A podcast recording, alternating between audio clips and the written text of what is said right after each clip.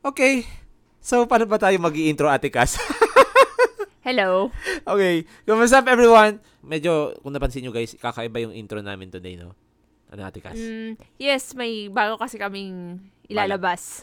Okay. More like, may bago tayong irregularize. Di ba, Ate Mhm. Cass? Yes. So, Hindi na siya contractual. Hindi na Chos. siya kat- Sige na nga, baka, bago pa matagalan. So, we are now introducing, or rather, we are now regularizing our BNN special episodes.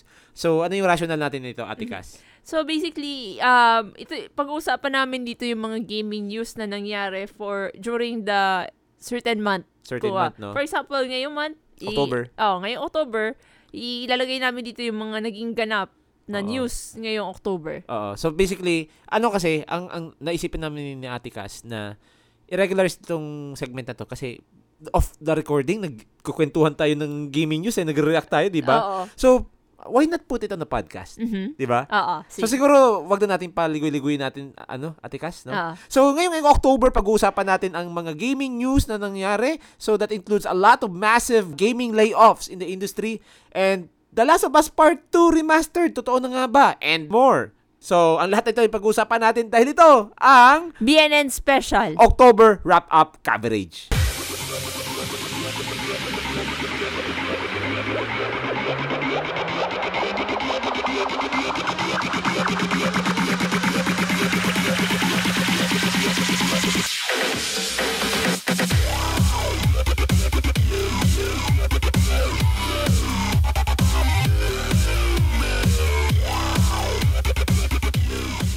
Kumusta everyone at welcome sa another episode ng BNN Special and this is for the month of October. So ito si Tito Tej. Muli, andito si Ate Cass. Alright, so hindi naman natin i-explain yung rational kasi nagsimula na tayo doon, no? Mm. So, yon Kumusta ka, Atikas? Well, kakatapos ko lang nung ano, nung Star Ocean na demo.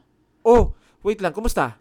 Gan- ah, yung demo or yung ano, yung yung Demo. okay, yung, yung demo kasi ang ang maganda sa kanya is medyo may sort of exploration ka na once nakalabas ka na sa world map. May, pero may Oo. granted may mga areas na hindi mo talaga ma, ma- mag ano yun, ma, mapupuntahan. Parang nilagay nila this is that this area is not available for this demo, etc. Mga ganyan. Oo. But the problem is, ano lang talaga siya, may 3 hour limit lang.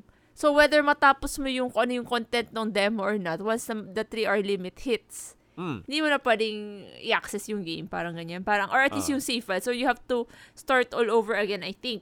Wait Parang lang. Pwede, kahit nag-lapse na yung 3 hours mo, pwede kang magsimula ulit? Ah, yun yung, ganito kasi ang ginawa niya sa akin, pinagawan lang ako ng save file. Ah, okay. Sa so, save I- file. Hmm. oh, so I guess ang ito lang hula ko. ah. I could be wrong, pero pa, pero baka kasi pwede mong gawan ulit siya ng bagong save file. Hmm, makes sense. Pe- makes Pwedeng sense. ganun, pero yun nga, 3 hours lang. Sad. ang ano ba din, nawawala ako, pa- well, because of course nawawala ako lagi pag nasa, Sa 3D environment, no? I, I tend to get lost kasi na, Oo. alam mo yun, pag once I start exploring and, and then na-realize ko na lang na ano, uy, nasa na ako? Mm. Pero ang, ang- at least ang kaganda nito is may fast travel, hindi kagaya dati na wala. Ay, oh, So, syempre. at least, Mm. ito, pag nawala ako, I just have to fast travel dun sa nearest na town and then Provide- start na naman uli ako mawala. provided na dapat na-visit mo yung town na yun. Ah, provided. ah. Right. Okay. So, Ikaw, actually, kumusta na? mm, paano ba? Hindi ko alam. Hindi Kasi, kasi dumating na yung Spider-Man 2, pero napaka-wrong timing. Na- Babad ako sa trabaho ngayon. Mm, that's true. Well, look at Actually, it this just, way. just, just to be ano, tangent lang, uh, mag-overtime ako after na recording natin. well, that's true. But, Oh, but, look oh. at the bright side. May long, long We- long, long, Long man! Alam niyo yun, no?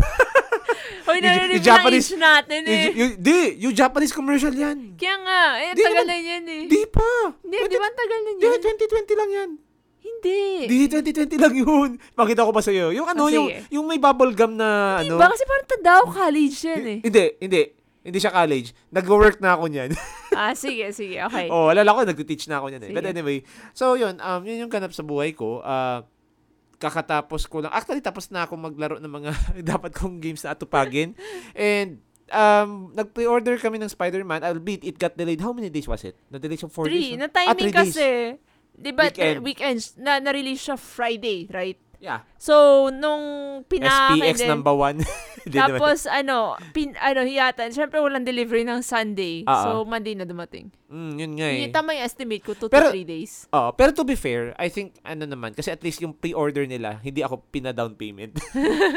so shout out na malaki sa game 1. Hoy, hindi tayo bayad. hindi tayo bayad, pero shout out pa rin sa kanila.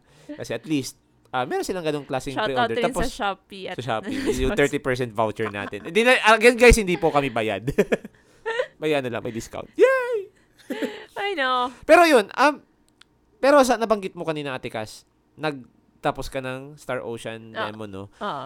And 3 hours limit. Apart from that, I think l- may limit din siya yung makarating ka doon sa Cross Cave. Oo. I think whichever comes first, right? Uh-uh. Which, uh, it, it seems like whichever comes first. I see. Pero napansin ko ah, kasi kakatapos mo lang din ng Star ng, ng Sea of Stars. Oo. Ba't puro stars yung mga nilalaro mo? I have no idea. well, technically, demo lang naman kasi Oo. honestly, Eh, I yung wasn't ano, Uh-uh. expecting na magugustuhan ko tong ano, tong remastered. ng Star Ocean. Ng Star Ocean. Tapos fresh So- ka pa lang doon sa Sea of Stars. Oh, pero like, na- nagustuhan ko siya kasi i- it's like an, ano siya, combination siya ng Tales, of course. di ba? Parang yung Tales series or yung, a, a bit of Tales of Vesperia Mm. and yung old Classic school na na Tales. Tales, like yung Ah. Fantasia. So, medyo na- na-appreciate ko siya and then may mga QOL pa siya. Mm. Pero granted, hindi to, ano ah, hindi to na, Bandai Namco ah. Square, Mm. square to. Oh, Oo. so ano, um, na, na, miss ko, it just reminded me of the ye old days. Sabi, nostalgia, no? Granted, wala siya sa budget ko ngayong taon. So sabi For ko, PlayStation. For, Oo. hindi, eh, hindi, hindi. As in, yung, yung final stretch ng aking, ano, funny money, Pero Up- naka-pre-order ako Switch. na, Yun. ah, yeah. So, Diba? ano, hiramin ko na lang yung kopya. Patapusin mo muna ako. well, lalaroin mo na ba? Yes! Wala akong nilalaro sa Switch ngayon. Aha. Oo. Ah, wala. Hmm. sige, ah. Sige, pero pagkatapos mo, Ah, sige, sige, sige, definitely. lalaroin ko siya. Pero yun, since yun na, nabanggit natin na puro stars ang nilalaro ni Ate Cass. Konting housekeeping guys, dahil kaka-release lang namin ng episode, ah, spoiler cast ng Sea of Stars, na pares namin shinare yung thoughts namin, thoughts and prayers about the game. And, Mm-hmm. which reminds us, hmm, may comment pala si Mike Rubio sa ating Sea of Stars episode. So, Oh, Ate Cass, so sabi niya, addition pala sa music, to yung version ng BGM per stage, night at day. So, ang Hmm. ang ganda ng Coral Cascades. And, sabi niya pa dito, um, paggabi, maganda daw yung music ng Coral Cascades ka- sa gabi. So, favorite daw niya. So, favorite ko pa din yung Messenger sa stage. Ah, Messenger stage. Ah, ah. Yung Autumn Hills. Ah. So, yung BGM daw nun, Chef's Kiss. So, salamat sa episode. More power. So, Actually, nung, ano, nung, ito nga, nung na-mention niya, bigla akong tan, eh, oo nga pala. yung alin? Ah, Yeah. Yung night and day Night cycle and na. day. Kasi, actually, that's how actually I, kasi may isang, tanda ko may isang area doon na, ano siya, parang medyo madilim. So, Mm. regardless, ta- pero kailangan kong is- mag- mag-change between night and day. Oo. Ah, so, yun yung, yung, ay, pag, since hindi ko masyado matel yung difference if night or day na. sa music ka sa music umaasa. ako pumaasa, yeah. Pag, pag medyo, medyo yung, parang muffled, I think, medyo yun yung night. Medyo, slight. Ah, pag, pag yung full talaga yung, yung music, yung BGM niya, yun yung day sa akin. Parang ganun. Mm. Ang, ang astig nga, di ba? Oo. Oo. Although, this reminds me yung, ano, yung night and day cycle in music sa, ano, sa Xenoblade. Naalala ko lang, may music na gano'n sa Xenoblade. right, oo, Oh, yeah, Oh. diba? oo. Yung sa Guard Plains. Oo. So, yeah. Although, dito, um, uh, minaffle lang ng konti, pero it does the job pa rin, no? Oh, parang kasi pag syempre medyo quiet pag nighttime. Mm. So it it gives that more quiet vibe. And then mas energetic pag daytime. Okay, sige. And, eh, naalala ko lang, um, itong sinabi ni Mike Rubio na, ano, na music sa Coral Cascades, ito, ito, ito, ito, to talaga yung, ano, eh, isa to sa maganda. Mamaya ko na sasabihin kasi, di ba, pag-uusapan natin mamaya yung sa music, right? Mm. Pero definitely isa to sa mga magagandang tracks dito sa Mm. sa Sea of Stars. Which reminds me, for the first time, hindi nag-backseat gaming si Ate Cas doon. Tama ba? Oh, tama, hindi ako nag-backseat gaming. First time ba 'yun? I mean first time ba 'yun? Hindi it's no. been a, no, it's not really Or first time. one- Or one of it's more those like it's rare. been a long while since hindi ako yung backseat gaming or rather yung nagkasabay tayong dalawa. Ah, that. Kasi may mga And games then ako. kinover natin sa Ah, podcast. may mga games akong nalaro ko ata na Ay, Jane Empire nga pala. No? Oo, 'di ba? Oo nga pala. Makes sense. So yun guys, uh, we also have our spoiler cast for Sea of Stars.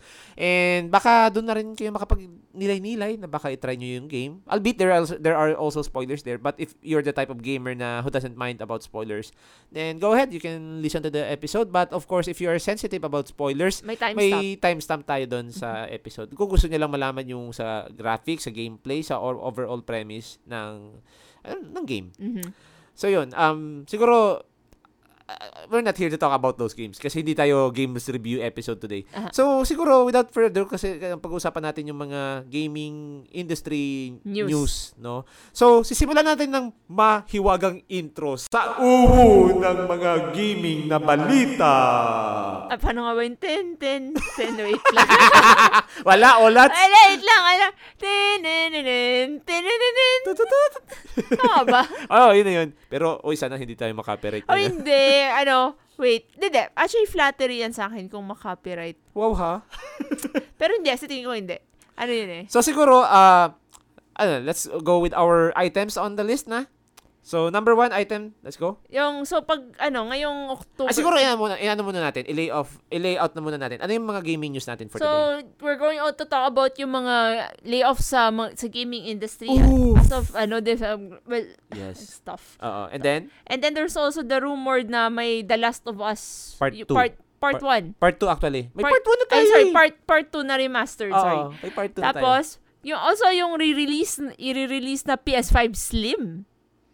oh. diba? Yung ano, ba, parang ano, may, may price na sila eh. Mm. Oo. there's also yung ac- acquisition ng Microsoft ng Activision Blizzard. And then, And then, of course, yung revealed na new voice ni Mario. it's a me. It's, it's not Ben Starr. Mario. Sabi ko kasi Ben Star eh. Ah, hindi, ano na yun, ah, ano, pag-usapan It's natin me. eh. Sige, gagawin. And of course, yung, di ba yung tinanggal yung Ah, yung reveal trailer ng reveal origin. trailer ng first na Switch? Yep. Yes. So Yep. we will talk about this. Pero siguro b- without further ado, so let's talk about the first item of our list. So number Hmm. one of our gaming news. Mm-hmm. So let's talk about massive layoffs. Oof. So siguro ano piliin lang natin kasi ang daming Ang na dami. layoff, 'di ba? Ang dami Oo. ngayon. Ang dami. And then, Okay, simulan muna natin sa isa yung, yung med- medyo controversial na na company lately, Mm. Oo. si Unity. Kasi So, 'di ba, mm. naging naging mainit kay Unity yung ano, yung yung yung, yung naging ah, let's talk about ah, content tangent lang. Yung ano ba yung controversial nila? Yung ano yung yung sa ano, sa bagong pricing yata nung subscription, yung Ah, yung ayun sa sub- ano, yung babayaran ng ano, kasi Oo. per downloads per na. downloads. Oo, maraming nagalit na devs, Oo. right? I don't know. s- uh, it may have something to do with that. It may not be. So who knows? Pero ang more important dito, so Unity laid off how many ta- staffs? 284 staff members in Nung- January. Starting muna tayo dun sa January. Oo. Uh, as, as part of is restructuring effort. But Restructuring. quote on quote Quote and- restructuring effort. Pero that's January 18, no, to 84. So following from the 200, it let go around 7 months late earlier. So Unity CEO si John Riccitello, by the way, nag-resign na to, no? Oo. I Nag-resign na mean, I think due to the ano, controversy. Oo, nag-resign to si John Riccitello. I ho- ah, pa-correct na lang kung tama yung pagka-pronounce namin. Um, so si John Riccitello in a letter to employees that cu- these cuts came about after the company reassessed our object their objectives, strategies, goals and priorities in light of the current economic conditions. So, sa tingin mo, ano ba to? Re- Recessional ba to? Yeah, honestly, ju- ano yan ah? Um, I think kasi ramdam ang recession sa mundo ngayon eh. Ah, so hindi lang US. Hindi, hindi lang US, I think kahit dito sa Pinas. Oh my god, oh ano. I, I, nafe-feel ko yung tumal and you know, it's always a domino effect. Pag, pag Mm. one, one, one sector is may recession, more than likely may maapektuhan yan. Oh, I see, I see. Pero hindi nagtatapos yan yung layoff sa Unity ah kasi nag-round 2 sila. Oo. So, another, another month, an- anong month ba I yun? think Ate it's the Cash? month of May. Okay, Yeah. so another, so May, sa May naman, kung dung sa January 284, so another set of Unity layoffs were numbered as 600 jobs were lost. Oof. Grabe. So despite these layoffs earlier, so at the start of May, this time even larger than previous two combined, around 8% of the company's total workforce was impacted with some of the cuts being attributed to roles that had doubled up due to the merger with Iron Source. I'm not sure kung ano tong Iron Source na to. So pa ano na lang kami nito, guys. So the, the loss of 600 jobs was said to prepare the company for the future and help improve its top and bottom lines. Ano bang take? Anong thoughts mo ba dito? Ah, alam mo kasi, minsan, may, may nabasa ako one time na something like nag-ano sila, yung mga redundant na mga ano. Ah! Kasi yung mga almost useless na ano, hindi mo alam kung anong purpose talaga nito. Parang, May, may, may ano ba dito? So- Sorry to cut you off. ah. May, may, sa tingin mo, may ambag dito yung sa AI and everything? pwedeng, pwe- it's possible. Although, wala akong nababalitaan. Pero, it's possible na nag-ano sila.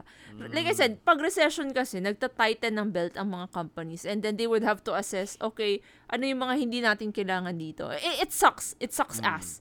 Pero, such is the nature. Which, I think, yun yun yung ginawa ni Google. Oh, yeah, yeah. Ah. Actually, si Google nag-layoff so, din. Eh. no? it- itong Google na to, mas familiar ako dito kasi, Okay. ano siya, may, may, alam mo yun, may lumalabas natin mga TikTok videos. Yung, day, ano yun, parang daily life of a Google employee or something, something, basta ganyan. And then, pag makikita mo, parang, pu- pa- parang, wala, wala naman talaga silang ginagawang trabaho. It's like two minutes of work and then you're done. Okay. Parang ganon. And then parang nagpapabanjing-banjing na lang kumakain sa, dun sa, ano, dun sa office, mga ganyan. May, kasi ang, ang Google yata, they're giving, a, give a- may, may catering service, Mm, may that's parang true. ano. Oo. So, it's their way talaga to, to, ano yan, para cutting? ma-entice. Ah, Yeah, okay. yung, yung, yung mga, so, yung mga amenities nila din, so it's a way to entice yung mga, ano, yung mga, um, mga kailangan nilang employees na, oy, may ano kami dito para, may mga ganito kami Ay, may mga novelties Ah, sila. May novelties kami. So, ah. Granted, ganun naman talaga yung Oo. presentation ng Google to its even yung interns nila. Oo. Oh, if you watch yung ano bang movie yun? The Internship. Oo, yata. Oh, yun. Um, maganda talaga yung presentation Oo, Ah. pero- ng Google. Yun na nga, ka- eh, recession. So, Yeah. so Google has to check, well, shit,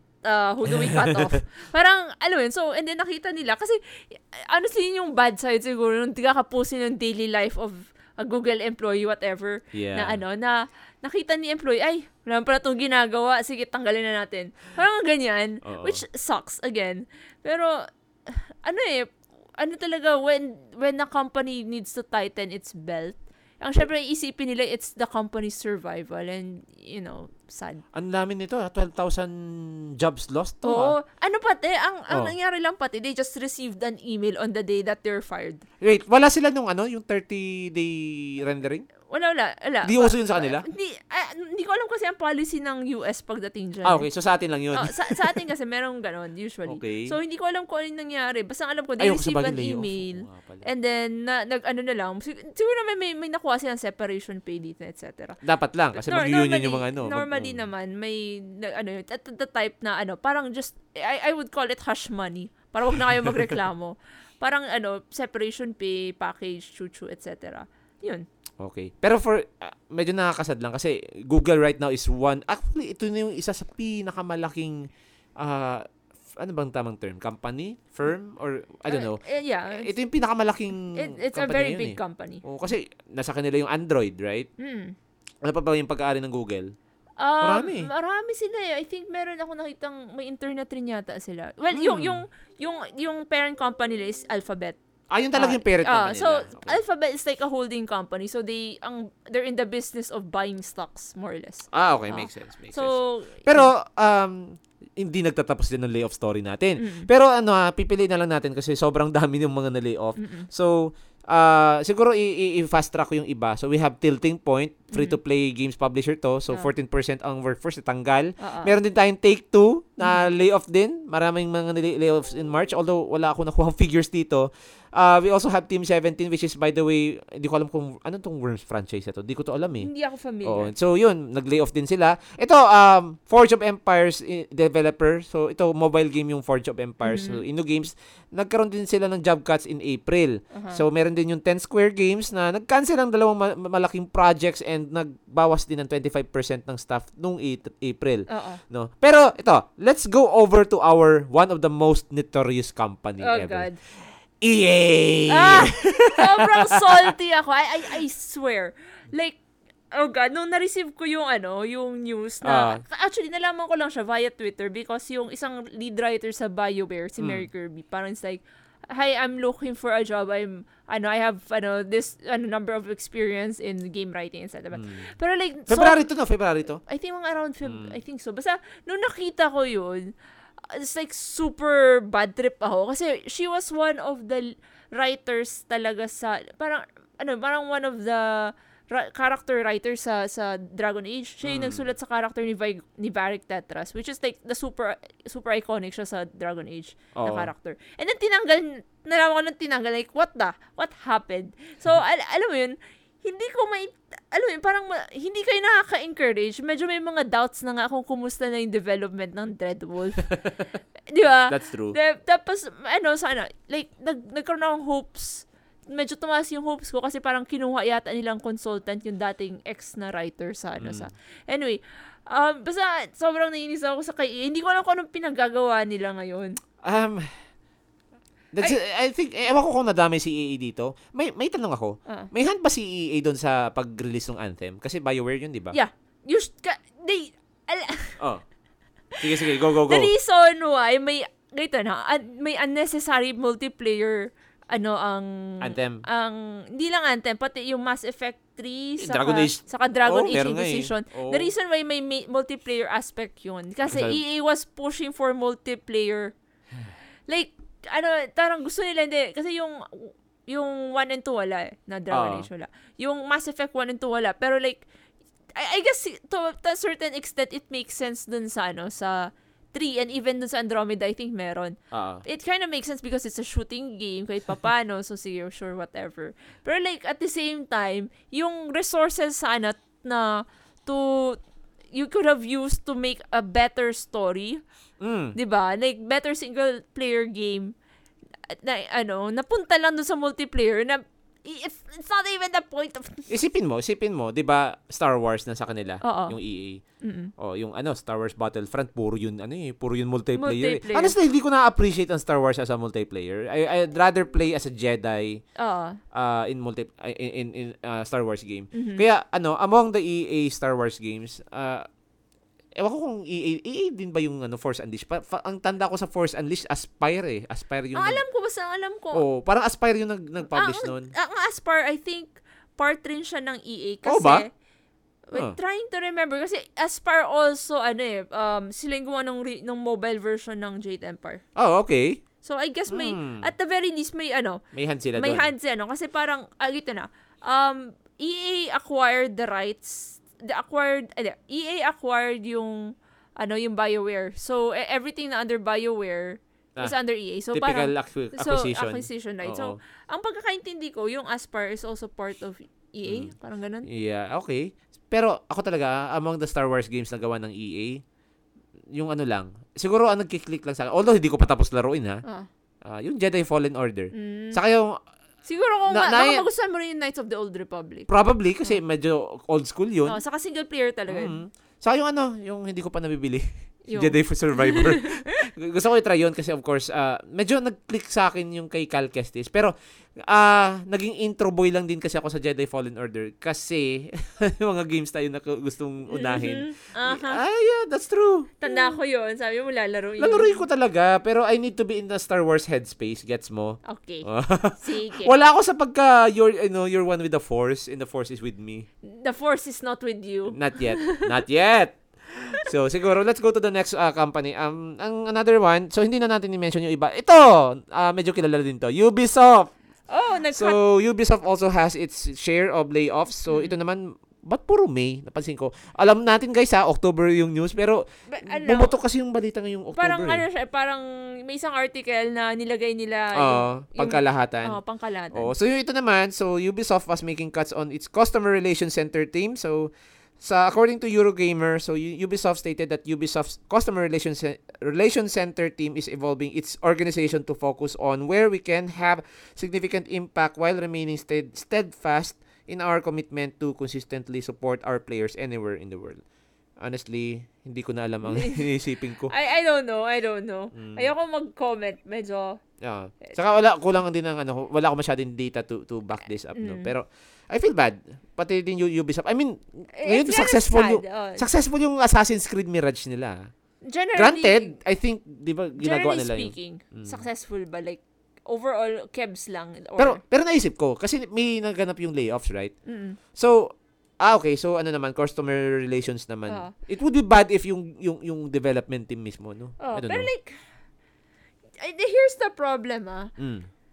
Ang, ang weird lang kasi 2023 sa for gamers ha, it- it's a great year because nagsilabasan yung mga games.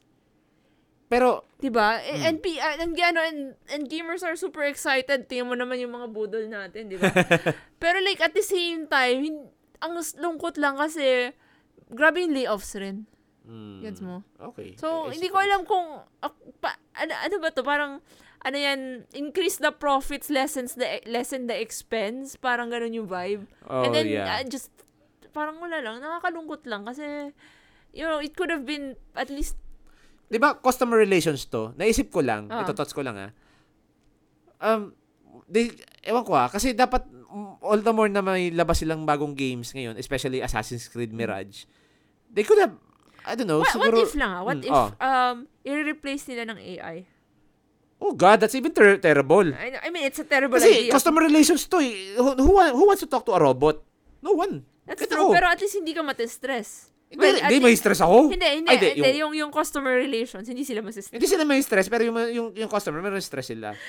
Saka, may impact yan sa sales. Come on. I suppose that's the... Oh, saka, uh, come on, you're, you're trying to promote a game and then you want to have, yung parang, ano ba ito, yung pag-i-intake ng mga suggestions, feedbacks ng mga customers sa product nila. I don't know. Ito ba yung arm na responsible dito, no? Customer relations is usually yung eh, if you have any concerns. Oh, about the product. No, Uh, the product. Oh, all the more. Oh. Dapat may customer support sila dun. So, I Hindi ko don't- alam kung ano. Usually, yun yung idea ko ng customer relations eh. Hmm, Pag- pag- same. Parang it's one way to promote and of course to to listen to ano uh the the concerns of yung patrons, right? Mm-mm. Okay. So ito, let's talk about another layoff. Ito medyo fresh to. Ah. Epic Games. So September 28, news hit hard Mhm. of the vast layoffs over Epic. So Uh-huh. yung announcement stated that a massive 16% of the company's workforce would be let go. So sa tingin mo ilan yan? 800 employees. Oh, God. Imagine. Grabe. So Epic said, for a while now, we've been suspending. We, we've been spending way more money than we earn investing in the next evolution of Epic, and growing Fortnite as a metaverse-inspired ecosystem for creators. so we had long been optimistic that we could power through this transition without layoffs, but in restro- in retrospect, we see this as very unrealistic. So this is according to Epic. So anong thoughts mo dito? Oh, God. I, I don't know. I'm, I'm trying to understand. I'm trying to look at it as well. Recession. Oo. And then, inflation. Yung mga ganyan. Hmm. Okay. Pero at the same time, di, di ba ang Fortnite may ano rin yan? May Live mga- service May yan eh. live service yan eh. So, Live reserves. So, I don't know kung anong pinaplano ni, ng Epic Games. Or- Or, their, their sort of parang pag-evolve nung ano, nung kanilang. Ang alam ko nag-evolve sa kanila yung Unreal Engine. Unreal Hmm. Engine 5 na tayo ngayon. Yeah, that's true. Pero like, I'm not sure kung may impact yun doon. I don't know. I, I, ang gusto kong malaman is specifically kung sino yung mga tinanggal nila. Like, Ah, specific, kung saan oh, department. saan department. Kasi, kasi sabi lang is employee. So, Pero what, sa what tingin if, mo- What if yung ano na yun, wala naman talagang ginagawa or redundant na siya. Hmm. Nagi- Magigets ko. If, if it's time for recession and redundant na yung trabaho, wala ka talagang choice. ah, that's sad. Which is, yeah. sad. Pero kung sa creatives to, ay, Parang, malaking kung, X kung to. gina- gawin nila yung ginawa ni EA, saka ni BioWare. Ayun yung ginawa nila, right? Oo, Oh, like sa creatives yung, yun. Yung writer talaga yung ano ba, Tinanggal. trip talaga. like the OG writers, the, the, the writers who made yung ano, yung, yung Dragon Age and ano, Oo. yung, one of their greatest IPs. Oo. Sobrang, sobrang bad trip. Oh. Actually, ano, dagdag lang ako. Kasi even Sega, Oo. may mga layoffs din. Mm-mm. So, September din ito, actually, um, nagkaroon din sila ng... I think this is also related sa economic, economic downturn sa Europe. Kaya, pati yung sa Sega, nag, Oo. nag-layoff din sila. Pero, I'm having this theory. Ay, hindi, hindi naman theory. I having, I'm having this random thought na sabay-sabay yung layoffs saka yung pag-step down ng mga kilalang figures. Uh, i- ito, for one, si Jim Ryan nag-step down na Mm. Oo. after 30 plus years. I think so, Oh, di ba? yes. Oo. Jim Ryan nag-step down na as CEO ng Sony Oo. si Hidetaka eh, hindi si hindi si hindi hindi, hindi. bakit bakit from soft hindi Hideki Kamiya Ah, ah, bakit ah. Hidetaka Miyazaki sasabihin ko oh my god sorry guys hindi naman tayo from soft pero yun um si ano si Hideki Kamiya ng Platinum Games ang Ah. step down din tapos parang ang, ang balak nga naririnig ko to gagawa daw ng sariling YouTube channel And, uh, well, Di ba? magiging problema yun kasi it keeps blocking people. I mean, sa Twitter nang bablock na siya. Kahit, ah, Oo. kahit yung uh, ang nakakatawa nga dito kay Hideki Kamiya, binablock niya yung tao kahit pa, pa, ano yun, pa- papuri yung binibigay sa... Ewan ko ba... I- I'm, Ah, I, I don't know. I'm, I'm getting the I'm getting the vibe that Hideki Kamiya hates people. I don't know. I don't know. Pero, Yun. mm, I don't yeah. Okay, so siguro let's go over, over our final thoughts dito sa layoffs. Anong final thoughts mo dito sa layoffs before we go to the next item? I, I don't know kung sa, pa saan ang ano eh, ang gaming industry ngayon. Moving Cons- forward. Moving forward, considering the layoffs. Granted, I'm still hoping that, ano yun, um, this is just a temporary thing and kahit pa paano makagawa pa sila ng games Mm. the, in- the, deve- makadevelop pa sila ng bet ng good games. At, I'm not even I- at this point I'm not even asking for better games, just just good games. Yun na lang. Gameplay is king, no? Oh, oh And like, story. and And- story, uh, story, story and gameplay. Okay na ako dun. Like Mm. I I guess I'm I'm on the boat na I'm not looking for yung mas mas magandang tingnan, mas realistic, etc. I'm just I'm just looking for something na fun and may enjoy ko. Engaging. Engaging, Alright. if you will. Okay. So ako naman thoughts ko dito. Um I'm getting the feeling siguro included na din dito yung change ng landscape ng ating ano, yung workforce talaga kasi Oo. AI it has is, is being a thing. Ako nasasad lang ako kung, kung sakali man, although wala akong data to back this up na, Oo. kung to, kung totoo man na redundancy in in employment to like there's AI it's something that can AI can also do ah siguro okay lang din kung redundant pero if we're talking about creatives knowing that video games is an art form Oo. malaking ekis to sa akin kung, Yung- kung sakali lang kung kung alam mo, if it's the mundane thing, like, Ah. um, alam mo, pag outline lang ng isang ex- already existing na na story na ginawa ng isang writer, ng isa sa mga lead writers nila, then Ah. i-outline lang. Okay lang ako sa AI. Kasi Okay. it's, it's just, you know, making, making, it, you're not, it's not creating something new, it's just trying to organize something for Hmm. you, parang ganyan. Pero like yung, sila na yung magsusulat, like so, sila na yung magvo-voice, ay diba? malaking, Ah, malaking Parang ekis medyo yun ano yun, okay, I would have to, I have to disagree with that. Gra- naintindihan ko ang appeal ng AI. Kasi li- Hmm. especially for indie games. Kasi if, if you're if you're an indie game, Game developer. developer. dev, ano yun, ang mahal talaga mag ano mag-hire. mm, i- isipin mo na lang ah, ito nga si Sea of Stars no hindi sila nag-hire ng Oo. ano ng voice Th- th- actor It's a tricky part ngayon kasi parang ma- mahirap mong ma ano ma yung bagong generation, parang Yeah, mas that's true. nasanay na silang may voice. yeah that's true Hmm. Okay, so siguro let's now go to our second item. So number two on our list we have, so yung rumor. The last. The Last of Us Part 2 remaster could be on the way. So Mm. this article was by Grace Benfell Mm-hmm. sa GameSpot. So according to the developer's LinkedIn profile, Naughty Dog is working on a remastered version of The Last of Us Part 2. Hmm. Mm-hmm. So as spotted by a couple of eagle-eyed Resetera users, kung sino man tong mga to, the experience timeline of Mark Pajarillo, si ano, na, ah, lead ano siya, lead outsource artist at Naughty Dog. Pajarillo, wow, Hispanic ba to? Mm-hmm. I think so. It sounds Oh, Hispanic. oh. Hola. Hola. So, according dito sa ano sa itong ano to, through the experience timeline of Mark Pajarillo, lead outsource outsource artist of Naughty Dog, listed in this note, responsible for overseeing the production of all outsourced environments, art assets, weapons, and interactive props for two iconic titles, The Last of Us Part 1 and The Last of Us Part 2 Remastered. The mention of The Last of Us Pa- Part 2 has since been removed from the profile. So may natanggal ata dito, I'm not sure. Um, Pajarillo worked on The Last of Us 2 as an environment artist during its original production. So obviously this is hardly an official announcement. So details like this, like release release date, price tag, um, PC release or even whenever it, it even exists is still unknown. So rumors, rumors, rumors. Take it with a grain of salt, guys. So it's only been just over three years since the original uh, part 2 was released on PlayStation 4. So 'di ba pandem- pandemic game to eh, alala ko to eh. Oo.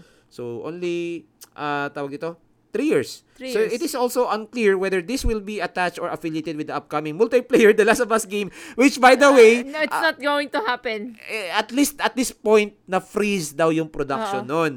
Kasi may nangyari pa sa Naughty Dog and this is also related to our item number one. This find comes just after reports of 25 contract workers were laid off on Naughty Dog. Oh Oo. my God. God. Last of Us director Neil Druckmann uh, uh, recently confirmed that he is writing and directing a new title Mm-hmm. but there's no clear details uh, revealed as to Mm-hmm. The Last of Us Part 2 nga ba talaga to. So, Ate Cass, anong Ah, thoughts mo God, sa... and- Anong look, thoughts mo dito? I, I love The Last of Us as much as the next person. Pero Okay. I think masyado na nilang ginagatas.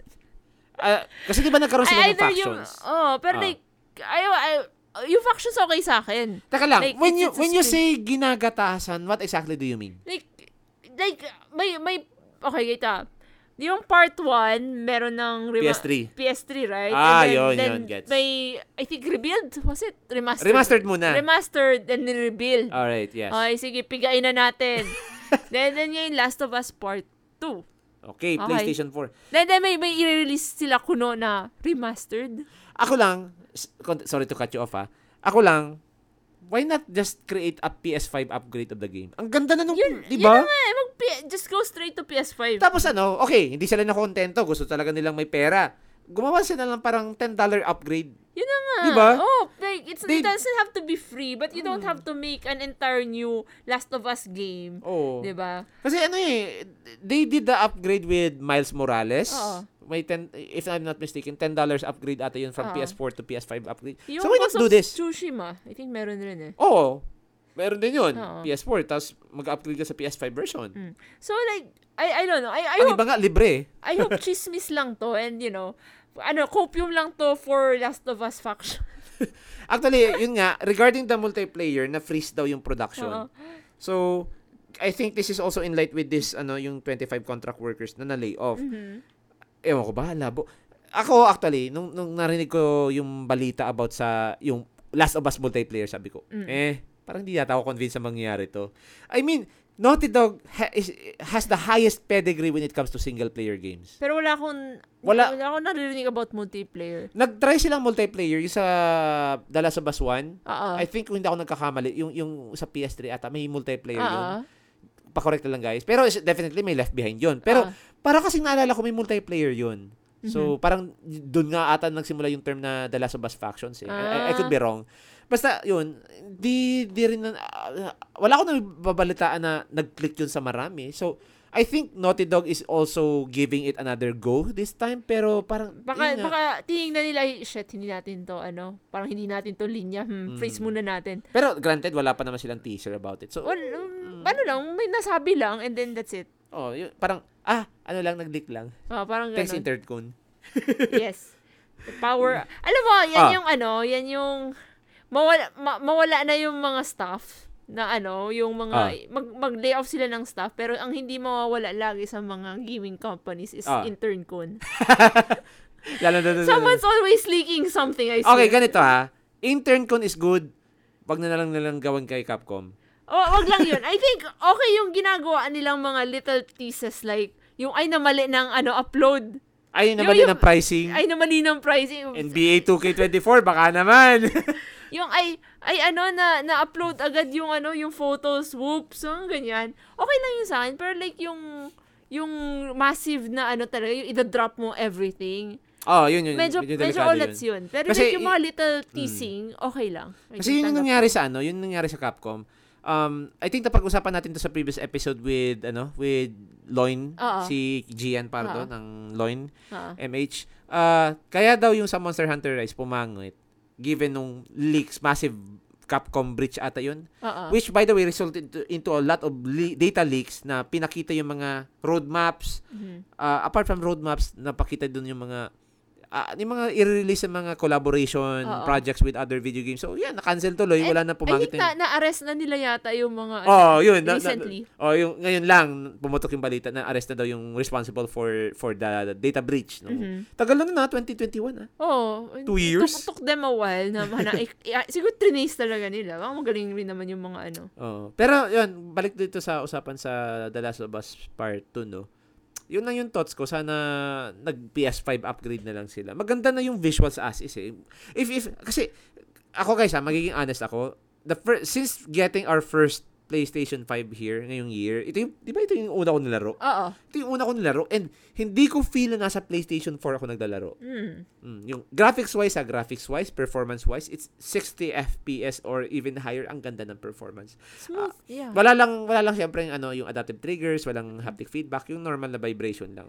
Pero so- like, kung maglalangaysin yun, upgrade na lang. Oo. Kung daw nakakamali yung Da- The Last of Us Part 1 na PS5, yung rebuild. Mag, mag ano na sila, Meron nun. mag-rebuild na lang sila or something pag may PS6. Para mo sinabing ano, ay, lumabas yung PS5 Slim. Di muna ako bibili. diba? Yeah, well, speaking of which, Okay. Oh, magpo-proceed na ba tayo sa item number ano natin? ay wait, may ano pa ba? Ay, wait, siguro ganito. Final thoughts, Ate Cash. Ah, I I hope this is just a rumor. Yun lang yung final thoughts ko kasi I, I don't I I don't want them na ano, na mag, mag, mag ayoko maumay yung tao sa The Last of Us dahil lang, you know, kaka-release nila ng kung ano nung Last of Us na re re re re, re. Mag part 3 na sila. Oh, might as well write a part 3 yun. Mawa, Ano kayang ginagawa ni Ano- Neil Druckmann, no? ay, ba, unless, unless may, sin, ay, may sinusulat siya na ano, write, writing a new IP. Ah, related wait, sa wait. new IP. Parang may nabasa akong ganun. I think nagsusulat na sila ng ano, ng material for the next The Last of Us. I could be wrong, ah. Mm. Pwedeng hindi. Pwedeng, Sana Uncharted. Uncharted na lang, guys. Ang tagal lang natin yung Uncharted. Di ba? it's been a while Oh, since tagal na yun. nung ano, Tagal na nga. I think nag-release lang sila ng recent na na Uncharted. Yung Legacy of Thieves Ay, ala, collection. wait, what? Di ba si Neil Druckmann, ano siya, rel- ano siya, involved rin siya sa writing dun sa The Last of Us na ano, Alin? yung sa HBO. Oo, yung, Oh, siya part- yung, siya yung, siya, siya yung ano, direct di ba? nun eh. So, baka yun yun, dun siya busy ngayon. Gagawa sila ng season 2. I mean, Sa there's, season- there's that. No, parang yun. Oh my God. Kaya, kaya siguro wala, wala pa, since, since wala yung writer ng Naughty Dog, andun sa busy magsulat ng ano, ng, sa, ng series. Baka, Teka lang, naalala ko si, sino ba yun? Si Craig Mason, ato yun, yung, Oo, yung writer nun. yata. I, I, could, I could be wrong. Anyway, Anyway, mas- oh. ah, theo- oo. theories lang naman guys, theories lang. Oh, si, I think kasama ni Neil Druckmann si, si Craig Mason ata yun, yun yung kasama niya dun sa production nun. But Oo. anyway, so let's go to the next item of our list. So let's talk about PlayStation 5 Slim's release. Yes. So it has been confirmed. Hindi na siya rumor at nagkatotoo yung naririnig nating gaming news in the past few months na Oo. magkakaroon daw siya ng detachable hard drive. Detachable hard drive? Hmm? Kasi, okay, may naalala lang kasi ako, may nabasa ko ate ka sa, sa Kotaku ata yun. Mhm. Na ang sabi daw, itong detachable hard drives, uh, recently lang to na, Oo. um, it requires internet connection para ipares or i-pair dun sa console. Anong What? thoughts, anong thoughts mo dito? Ha? Ang weird. Like, Oh, bakit? Ano ba yun? pang ano, para, para hindi maano, ma, makapasok ang pirated? I assume that's how they want to fight off. Ang, ang weird, ang weird lang. Gets ko, pero at the same time, can't, di, ang, ang idea is that para ma-attach, kailangan yung internet, right? Oh, Bakit hindi na lang ano, gets, alam mo, parang, para ipasok yung hard drive, ay yung hard drive, yung ano, yung CD, dun sa detachable nilang ano. Wait Sig- lang. oh. Sige, be- be- habang pinaprocess mo, basahin ko yung article ah. Ang weird, ang weird. Hindi ko alam kung paano, anong, anong Sige. pinupush nila. Sige, basahin ko para malinawan ka, no? So, sabi dito sa Kotaku article, um, Sony's forthcoming smaller PlayStation 5 will make a disk drive swappable. But, however, so, sabi daw, may new leak daw ng upcoming slim redesign that points to an internet connection being required for Blu-ray player's initial setup. So, igniting fears that it will one day become an obsolete solution for playing P- old PS5 disc.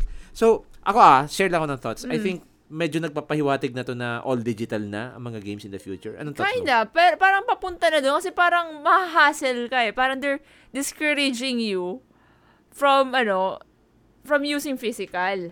But the problem is, nagsayang kayo ng pera. Kasi, alam mo, Kasi you ng pera for what? Hindi, ganito lang. If you want to discourage people from using physical copies, Mm. edi sana, hindi na kayo nag-develop nung ano na yun, nung, Yung- nung, har- nung detachable drive Oo nga, no. Mm. chuchu, di ba? Edi nakatipid pa kayo. Kung yun yung, yun yung ano nila, pinupush nila. hindi ko alam. Ang weird lang kung yun yung, I don't know. I know sometimes, Hindi naman lang sana yung all, all digital. No? tingnan mo si, kasi tingnan mo yung sa PC ah. Mm. Kasi nag, nag, ano yan, parang they Or- just stop altogether Mm. na ano, mag-produce ng physical copies. Di Like, ba? Parang na, medyo na-obsolete na yung ano, yung Parang mga ano, CDs. parang, ang- parang, oh sige, bibigyan natin ng option to use disk ha, pero kailangan Pero nyo pa rin- mahahassle pa rin kayo. Mahahassle pa rin kayo. eh, Di ba, din sinabi niya sana, hindi, ayaw na namin mag ano, parang din discourage na namin ang, ang digital. So, kung gusto niyo nitong, ano, PS Slim, PS5, PS5 Slim, Slim. wala tong ano, wala tong ano, physic, Ah, ah. physical, pang digital lang talaga. Anyway, sige. Basahin na natin din yung ano yung main article. So, this article was reported by The Gamer and also this was also reported by VGC or the Video Game Chronicle. So, according Mm-hmm. to VGC, uh, the PlayStation 5 Slim's release date has been found by re- a reputable leaker. Paano ko ba ito i-mention? Eh. Bill Bill Cool. si Bill Bill Kun. So, yun. ah kasi na, no, na-confirm na yung, yung release date niya. Ah, So, according to Bill Bill Kun, reportedly, we can expect the... Ano ba yun? Yung release date, no? Ah, ah. We, can, we can expect the standard and digital PS, PS5 Slim consoles to launch. Uy, may release date na tayo. November 10 Yes. daw. Daw. Daw. So, Abangan natin kung totoo. and may kasama daw siyang Spider-Man 2 bundle. So, which is, by the way, releasing two days earlier on November 8. Yung, yung Spider-Man Mm-hmm. That bundle. makes ah. sense, oh. Oo. And priced siya sa $559.99. So that's $560. 560. Oh.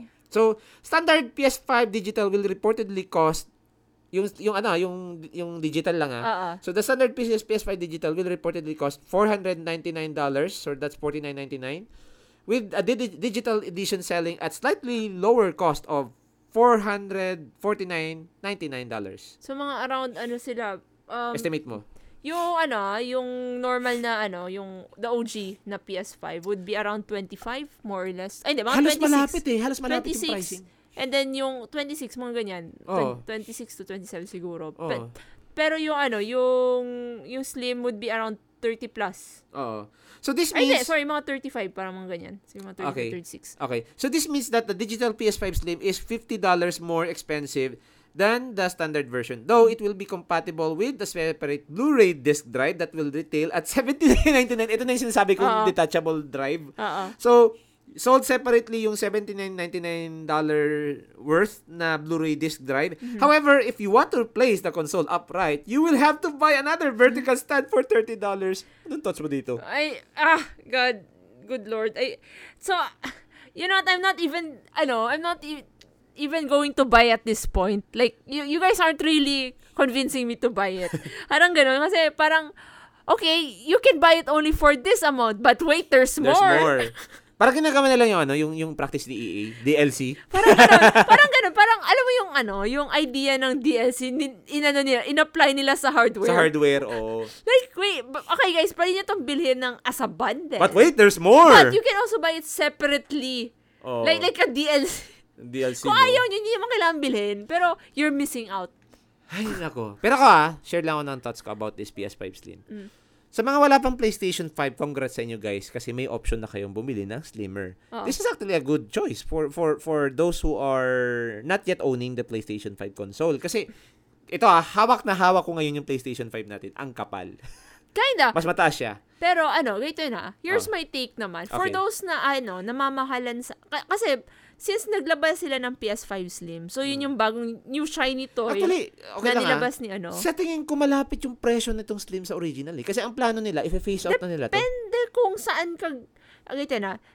Malapit siya if you're a US person. Hindi, I think i-retail pa rin nilang SIM dito eh. Sa Sa tingin ko same lang, price ba? Kasi hindi, mahal pa rin eh. mahal pa rin, sure ka? Hindi, wait. Sabi mo yung PS5 Slim is... Hindi, I think, ano siya, 5, ay, wait lang.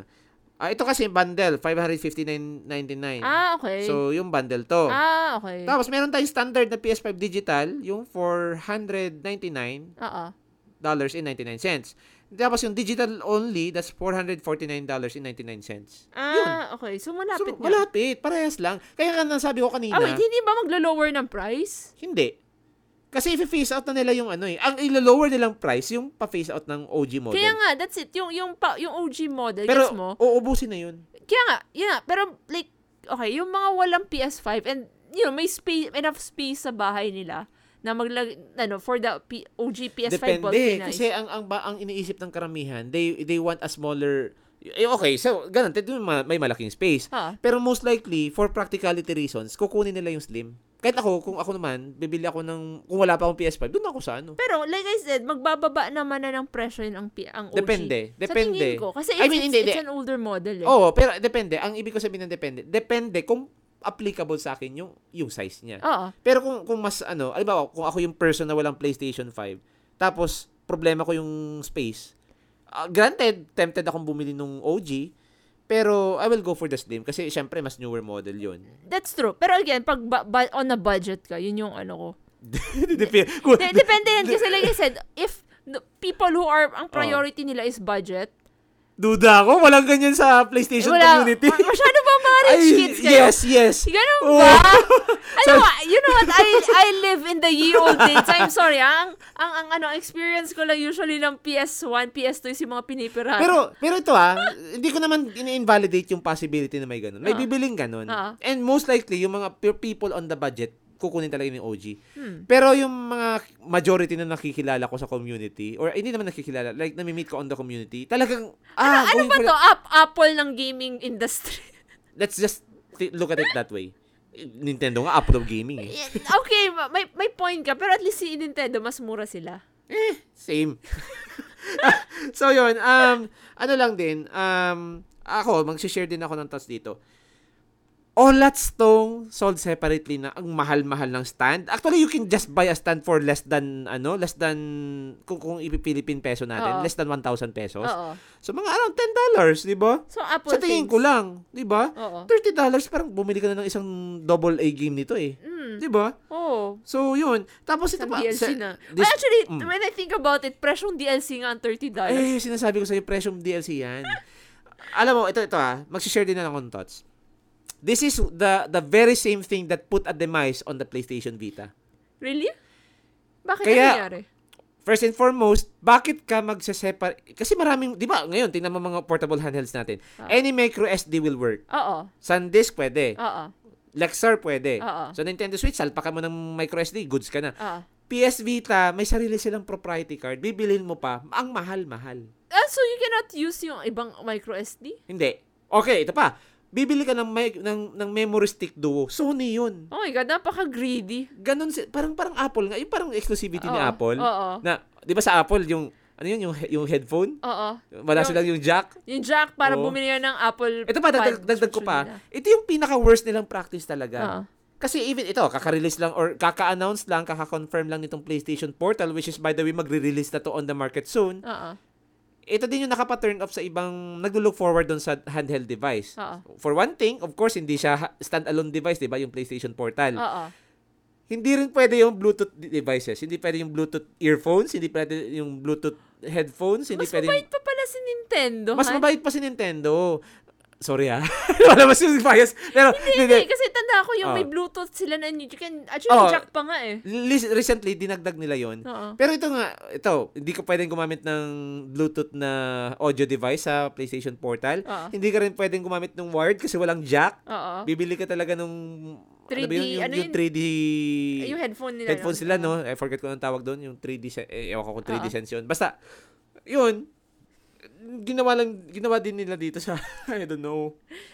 Um, Pero, sa tingin ko, ah, being budget gamers, I think may ma- may third party dyan na magre-release ng stand for PlayStation. Mm, sa Five tingin G. ko rin.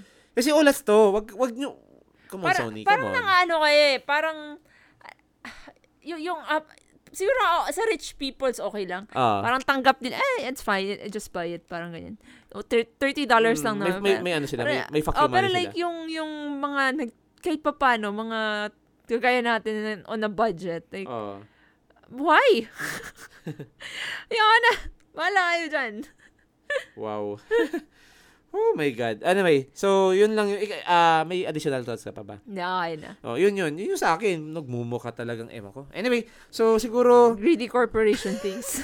ewan ko ba? Ah, in hindsight, no, nung, yung sinabi mo yung part na yun, ano, si Nintendo medyo mabait pag slight. At least they allow these kinds of devices. Oo.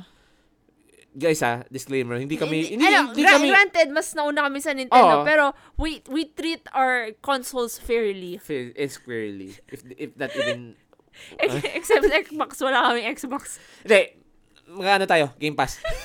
Uy, mag-Steam Deck na, mag-Game Pass na tayo. yeah, technically. Actually nga, ini, ti- gusto kong tingnan niya kasi I think you can play eh, ano Game Pass sa ano sa I-research iPad. mo nga, i-research mo kasi di ko yun alam. Oo, kakalikutin ko Ah, yan. sige, sige. So, let's go to our item number, pangilan na to? Four. Yes. So, item number four, let's talk about another major acquisition. So, Mm-hmm. let's talk about Microsoft completes Activision Blizzard acquisition. Call of Duty now is now exclusive, to Xbox. And worse, alam naman natin na before, ah, Activision Blizzard. So this means kung nakuha nila yung Activision Blizzard, Crash Bandicoot is now an Xbox IP. Well, it's just like the, the weirdest thing. You know what? If, ano, siguro tw- two decades ago, Ah, if you told me that Crash Bandicoot is a Microsoft IP, I would probably laugh. oh, kasi Ang PlayStation weird! yun It eh. was like, what happened? That's a PlayStation mascot si, Oo. si, si Crash, 'di ba? Pero yun, kasi nasa Activision na sila eh. Yung yung si si si, si ano pa si Spyro, original 'yan na ano, PlayStation. Hmm. I don't know how to fit. Anyway, basahin na natin 'tong article, no. So, this is actually an uh, uh, actually an article from The Verge by Tom Warren. So, basahin natin yung article. So, Microsoft has finalized its 69 billion dollars Nice. deal. Nice. 69. nice. So, fi- 69 billion deal or at least almost 69 billion deal dollar Ah, to to get Activision Blizzard. Almost Still nice. almost nice is not nice. so, yun nga, the publisher of Call of Duty, the World of Warcraft, Diablo. So, isipin mo yung Diablo, mapapaalam. Sorry, sorry PlayStation fans. Oo, wala na. Ah, oo. So The Verge uh, The Verge exclusively reported last week that Microsoft was planning to close today and now it's official. Mm-hmm. It's official that the acquisition required 20 months of battles with regulators in the UK and US, but Microsoft has closed its Activision Blizzard deal after defeating the Federal Trade or FTC in the US Federal Court and restructuring the deal to appease the Competition and Markets Authority or CMA in the UK. Mm. So, anong thoughts mo dito? Well, goodbye Diablo sa ano, di ba? Wala tayong magagawa eh. It is what it is.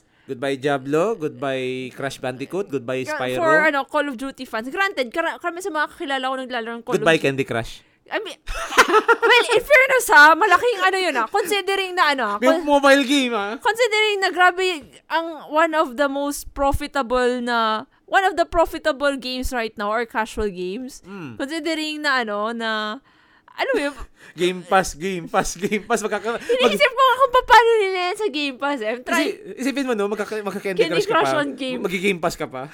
Ewan ko sa kanila.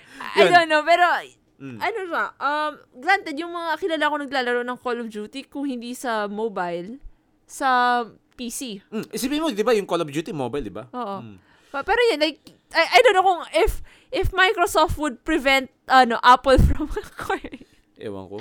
Ewan ko. Technically I don't know, I speaking, don't di ba? Kasi ba wala ng Call of Duty sa ano, sa... Isipin mo, ito ah, dagdag ko lang. Sorry, sorry to cut you off. Naalala ko lang, di, di ba before, may news na nasil na ni, Mic- ni Microsoft ba yun? Ah, Microsoft. Hindi, hindi.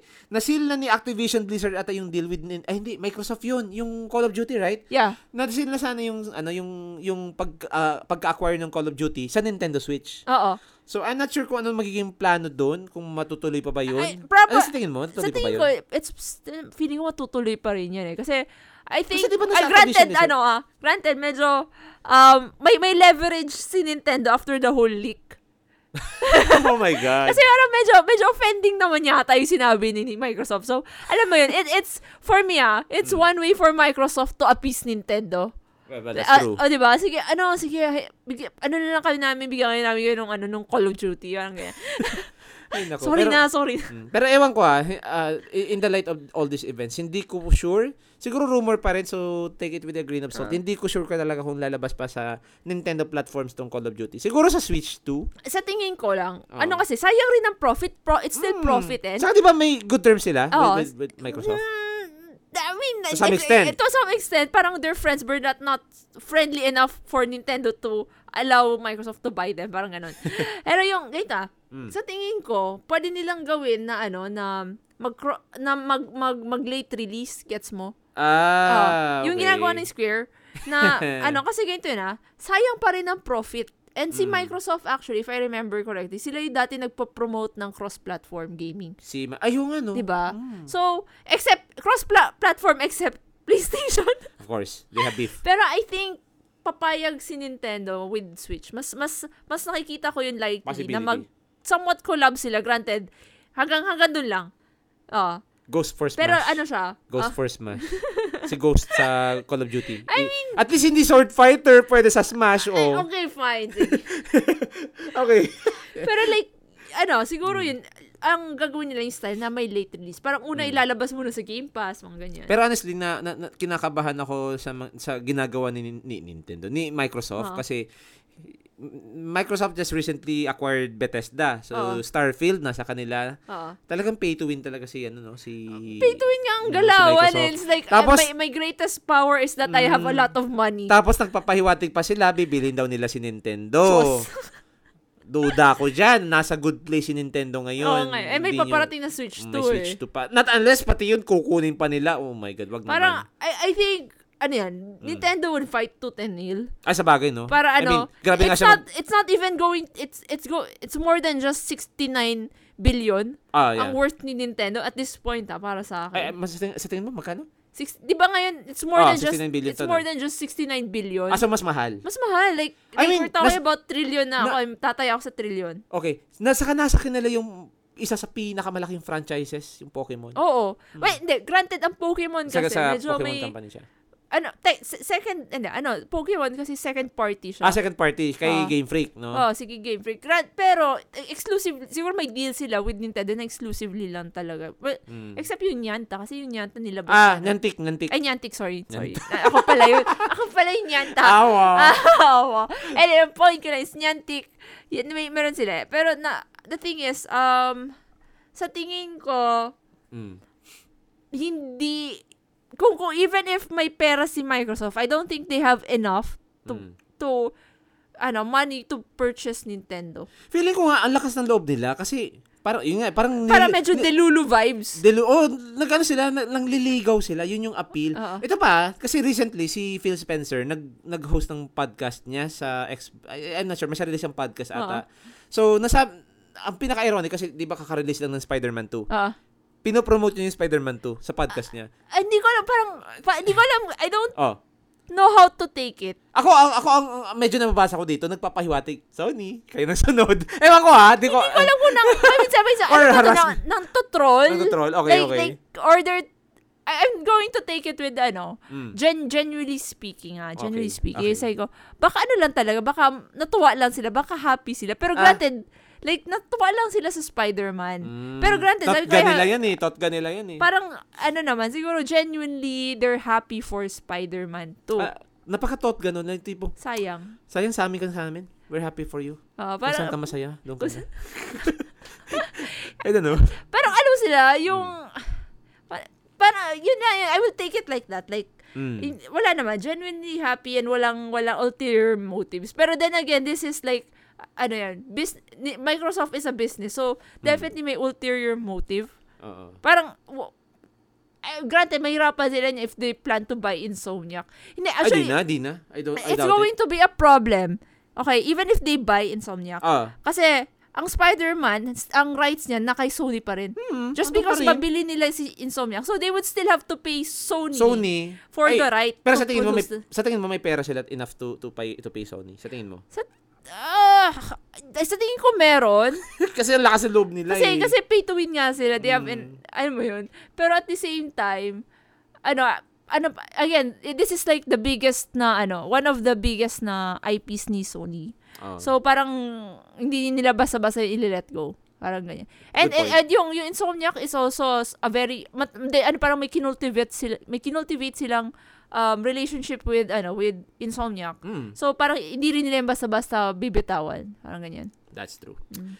Okay, so siguro, wish you well, I guess. May Activision Blizzard. I Eh, mean, sa- sana ano lang, just- na na eh, mag granted, grabe na rin kasi, na, lugbok na rin talaga si Activi- Activision Blizzard. May ma- given- maraming controversy. Maraming controversies. Saka ito din, I think, aalis na din si Bobby Kotick. Oo. Bababa na siya sa pwesto. So, yeah. I, and Hmm. I, I don't know about sa Diablo, though yung Diablo 4, parang medyo, Mm. alam mo, yun, medyo pay to win vibes. Inayos na daw nila. Inayos na ba yun? Daw. Daw. So, siguro ako nga, hindi pa ako bumibili ng Diablo 4. eh. So, I mean, moving forward, I do hope na maayos to ni Microsoft yung, mm, alam mo yun, I, naintindihan ko if you need microtransactions para Mm. mag-survive. yeah. Pero like, wag naman yung sobrang predatory. Parang nakaka-off na siya. Yeah, look, I, I am, a- speaking as a gacha gamer, yung tam- tamang ano lang, greed lang, wag naman grabe. I mean, Nakakainis. baha- bahala na sila. So, yun. Probably, after Diablo 4, wala na tayong makikita ng PlayStation. Sig- Sa, sa Steam na lang ako. sa Steam. And that's why my Steam Deck. Alright. Just Alright, so let's go to item number... Paano na tayo? Five. five. So, number five of our list. So, we now have Super Mario ito, Super Mario Brothers Wonder, kaka-release lang this October 20, right? Kasabay siya ng Spider-Man, kaya hits a me, Spidey. Joke lang. Spidey. Pero uh, Super Mario Brothers Wonder. So in the light of this new Mario title which is released on the Nintendo Switch. So meron na tayong bagong voice actor. So we now have Mario and Luigi voice actor announced to be Kevin Afghani. So this article came from Game Matsu by Sal Romano. So Los Angeles-based voice actor Kevin Afghani is the new voice of Super Mario and Luigi in the Super Mario Brothers Wonder. So, announced on Twitter or X, kung anong gusto mong tawagin dyan. So, Afghani replaces Charles Martinet, the original voice of Mario, Luigi, and more, who announced that he stepped down from the role to move into a new role of Mario Ambassador back in August. So, di ba noong August na, yun nga, bumaba na siya. Oo. So, of course, this is already out on Nintendo Switch last uh, October 20. Aha. No? Uh-huh. Same day. Same day ng Spider-Man. So, ikaw, ano ang thoughts mo sa bagong VA Ano ni lang- Mario? Alam mo kasi, overall, same vibe lang siya ni, ng- ni Charles. Napakinggan mo, no? Oo. Ano lang, ang difference lang siguro is that yung itong bago is higher ang pitch Okay. ng ano ng higher yung pitch ng voice compared dun sa OG. Pero yung same vibe, parehas lang. Kasi pag pinakinggan feeling ko nga, it's giving me the vibe na on ano yan, on full control niyan si Nintendo na you have to do it strictly like this. Mm. Parang ganun. Parang kasi, I think I think ano, eh, eh, di na- siguro ano talaga like yung yung auditioning Oo. dito kay Kevin Afghani or kung sino man ng mga candidates kasi malamang hindi lang si Kevin Afghani Oo. yung ano dito eh. si Ben Star. Si, it's a me, Mario. Si, Wahoo. si ano, si Pedro Pascal. na, alam mo, Let's go. I mean, you know what? I would have paid on day one for Then- Mario Wonder. Okay, for context guys, um napakinggan niyo kasi namin yung ano, yung guesting ni Ben Star, yung boses ni Clive sa Final Fantasy 16. Nag-guest siya sa Kinda Funny. Oo. Pinatry siya, nag nagano kasi siya, sabi niya, like gusto na gusto niya daw maging boses ni Mario. Oo. Tapos nag... How nags- dare you? Parang, ano, sinampulan niya pati. Like, guys, check it out. Sobrang nakakatuwa siya. And for Pedro Pascal, if... Um, Ah, related to dun sa ano, yung sa, yung sa parang parody, parang may parody siya. Oo. Parang, ginawa, yung Mario Kart ba yun? Jimmy, Jimmy Kimmel Live ata Oo, yun, no? basta Tapos may, yung- may clip doon, Oo. Mario Kart, tapos si parang Pedro Mario, Pascal. Mario Kart siyang trailer, Kasag- pero it's giving... The Last of Us. Oh, Last of Us Kasa- vibes. Kasagsagan kasi siya nung HBO na The Last of Us. Eh, Ah. given mga mushrooms yun. eh. Oo. Oh, mga fungi. So, di ba? I don't know. I want to grow big, okay? Ay, nako. So, ako, share ako ng thoughts dito, no? So, um, I will be honest. Nung una, kinabahan ako. Mhm. Kasi, honestly, hindi ko ma-imagine si Mario without Charles Martinet Mhm. napaka-iconic ng boses niya. From the Wahoos to the Here We Go to the It's A Me. Oo. Kinabahan ako doon kasi unang-una, um, si Charles, if, if you look at Charles Martinet, talagang matanda na siya. Literally Ah. matanda na siya. Oo. And I did a bit of digging about this Kevin Afghani guy. I think, di ba, voice actor na din, na din siya sa ibang games. Oo. Ah, sa, sa Fire Emblem ata, oo din, no? Sa Genshin. Sa Genshin. Sa Genshin, sa Genshin Oh, ko sa- siya narinig. Pero like, Mm. alam mo kasi sa Genshin, ano lang siya, may NPC lang Oh, vinoise yun niya. nga, NPC. Which is, So, Mm. sa akin, on my end naman, parang unknown factor siya sa akin. Kasi Dark- dark parang wala horse. akong, wala akong mabasihan na major character. Oo. Yun, kinakabahan talaga ako. Kasi, ano kayong mangyayari sa boses ni Mario? We don't want... Kasi alam na natin yung nangyari doon sa movie, right? Si, sino yun? Si Chris Pratt? Si Chris. Honestly, okay, okay. Sabay natin movie-wise, okay, sige, tolerable. Pero hindi talaga siya Charles Martin. Eh, I mean, nandun si Charles Martin eh sa movie. I'm not sure kung napansin mo. Oo, Ah, andun, Oh, andun. yung, yung, yung Dad. dad. ni Mario. Ay, oh yeah, yung dad Mario. Yun yung binoses si Charles Martinet. Pero, ah, to, to, to cast someone younger. Tapos, meron pa ako nung recency experience ko dun kay Chris Pratt from the Mario movie last March. Oo. I don't know how to feel, feel about Ah. I think it. you were okay with it. Parang, Okay ako nun. Pero, nandun din yung fear na, ayoko yung, ah, ganito ah, ayokong, alam ko pinagtatawanan natin to Ate Cas, no? Huh. Pero ayokong yung boses ni Chris Pratt ma-implement sa video game. No! No! no, I wag. was only joking half the time. Oh, pero alam natin, jokes are half meant, half meant honey. I mean, Come on. that's also Pero ayoko, ayoko. Gusto ko mabalik yung wahoo! Yehoo! It's a me, Mario time. Di ba yung ganun? Oo. Gusto ko ma-retain yun. So, nung Granted, hindi ko pa na nabibili, nalalaro yung Mario Wonder, no? So, looking forward to buy that game. Actually, ito yung skepticism kung bakit di pa ako bumibili. so, yan sa mga things, on, on, among other things. Um, may skepticism ako. Pero, may nadaanan din ako sa YouTube na sinokis yung boses ni Kevin Afghani. And, hmm, mukhang okay naman Ah. pala. I suppose, pwede na siya. Ah, may difference lang ata sa range. I think, sa sa comparison ko, nung na-compare ko yung dalawang boses ni Charles Martinez at ni Kevin Afghani, um, mas may oomph yung kay ano, mas may oomph yung kay Charles Martinez. Sa Mm. tingin ko lang. Ah, granted, ano talaga, di, di, na- di rin natin nabiblame si Kevin Afghani kasi first time niya to, or at least first, I don't know, this is the first different VA for Mario uh, after more than 30 plus Oo. years. I do So, think, mm. ano, ka- sa, sa akin lang ha, para sa akin kasi sa ears ko, parang it, it's, regardless, ano, parang it's still giving the same vibe. Parang, ang nag-iiba lang sa akin is yung, Ah. yung, yun ang higher pitch. That's it. Mm. Pero yung same vibe lang talaga siya. Wag nag, yung wahoo, ganyan. Mario time! Oh, parang ganyan. Let's go! Oh, yun lang. Ako na lang kaya. Sige, ikaw na lang kaya. It's a me, Mario. Woohoo! Wow! Yeah! Pwede na? Pwede na. Uy, baka Dada- tayo, dapat- uy, uy, baka maano tayo ni Nintendo. Kaya, hindi ah. naman. Ano na, malay mo, baka madiscover ka dito. Oo nga, Ayaw no? nga, no? Baka sa sunod na game, ikunin natin tong si... It's a me, Di- Mario.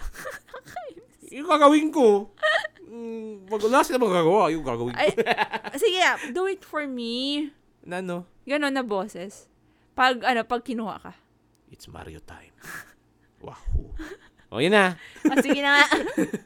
Sige. So, yun, yun, yun lang naman yun. Alright, so let's go to our last item of the list. Mm-hmm. So, this is with regards to the rumors ng Switch. Pero before natin basahin yung article, um, excited ka na ba sa Switch 2?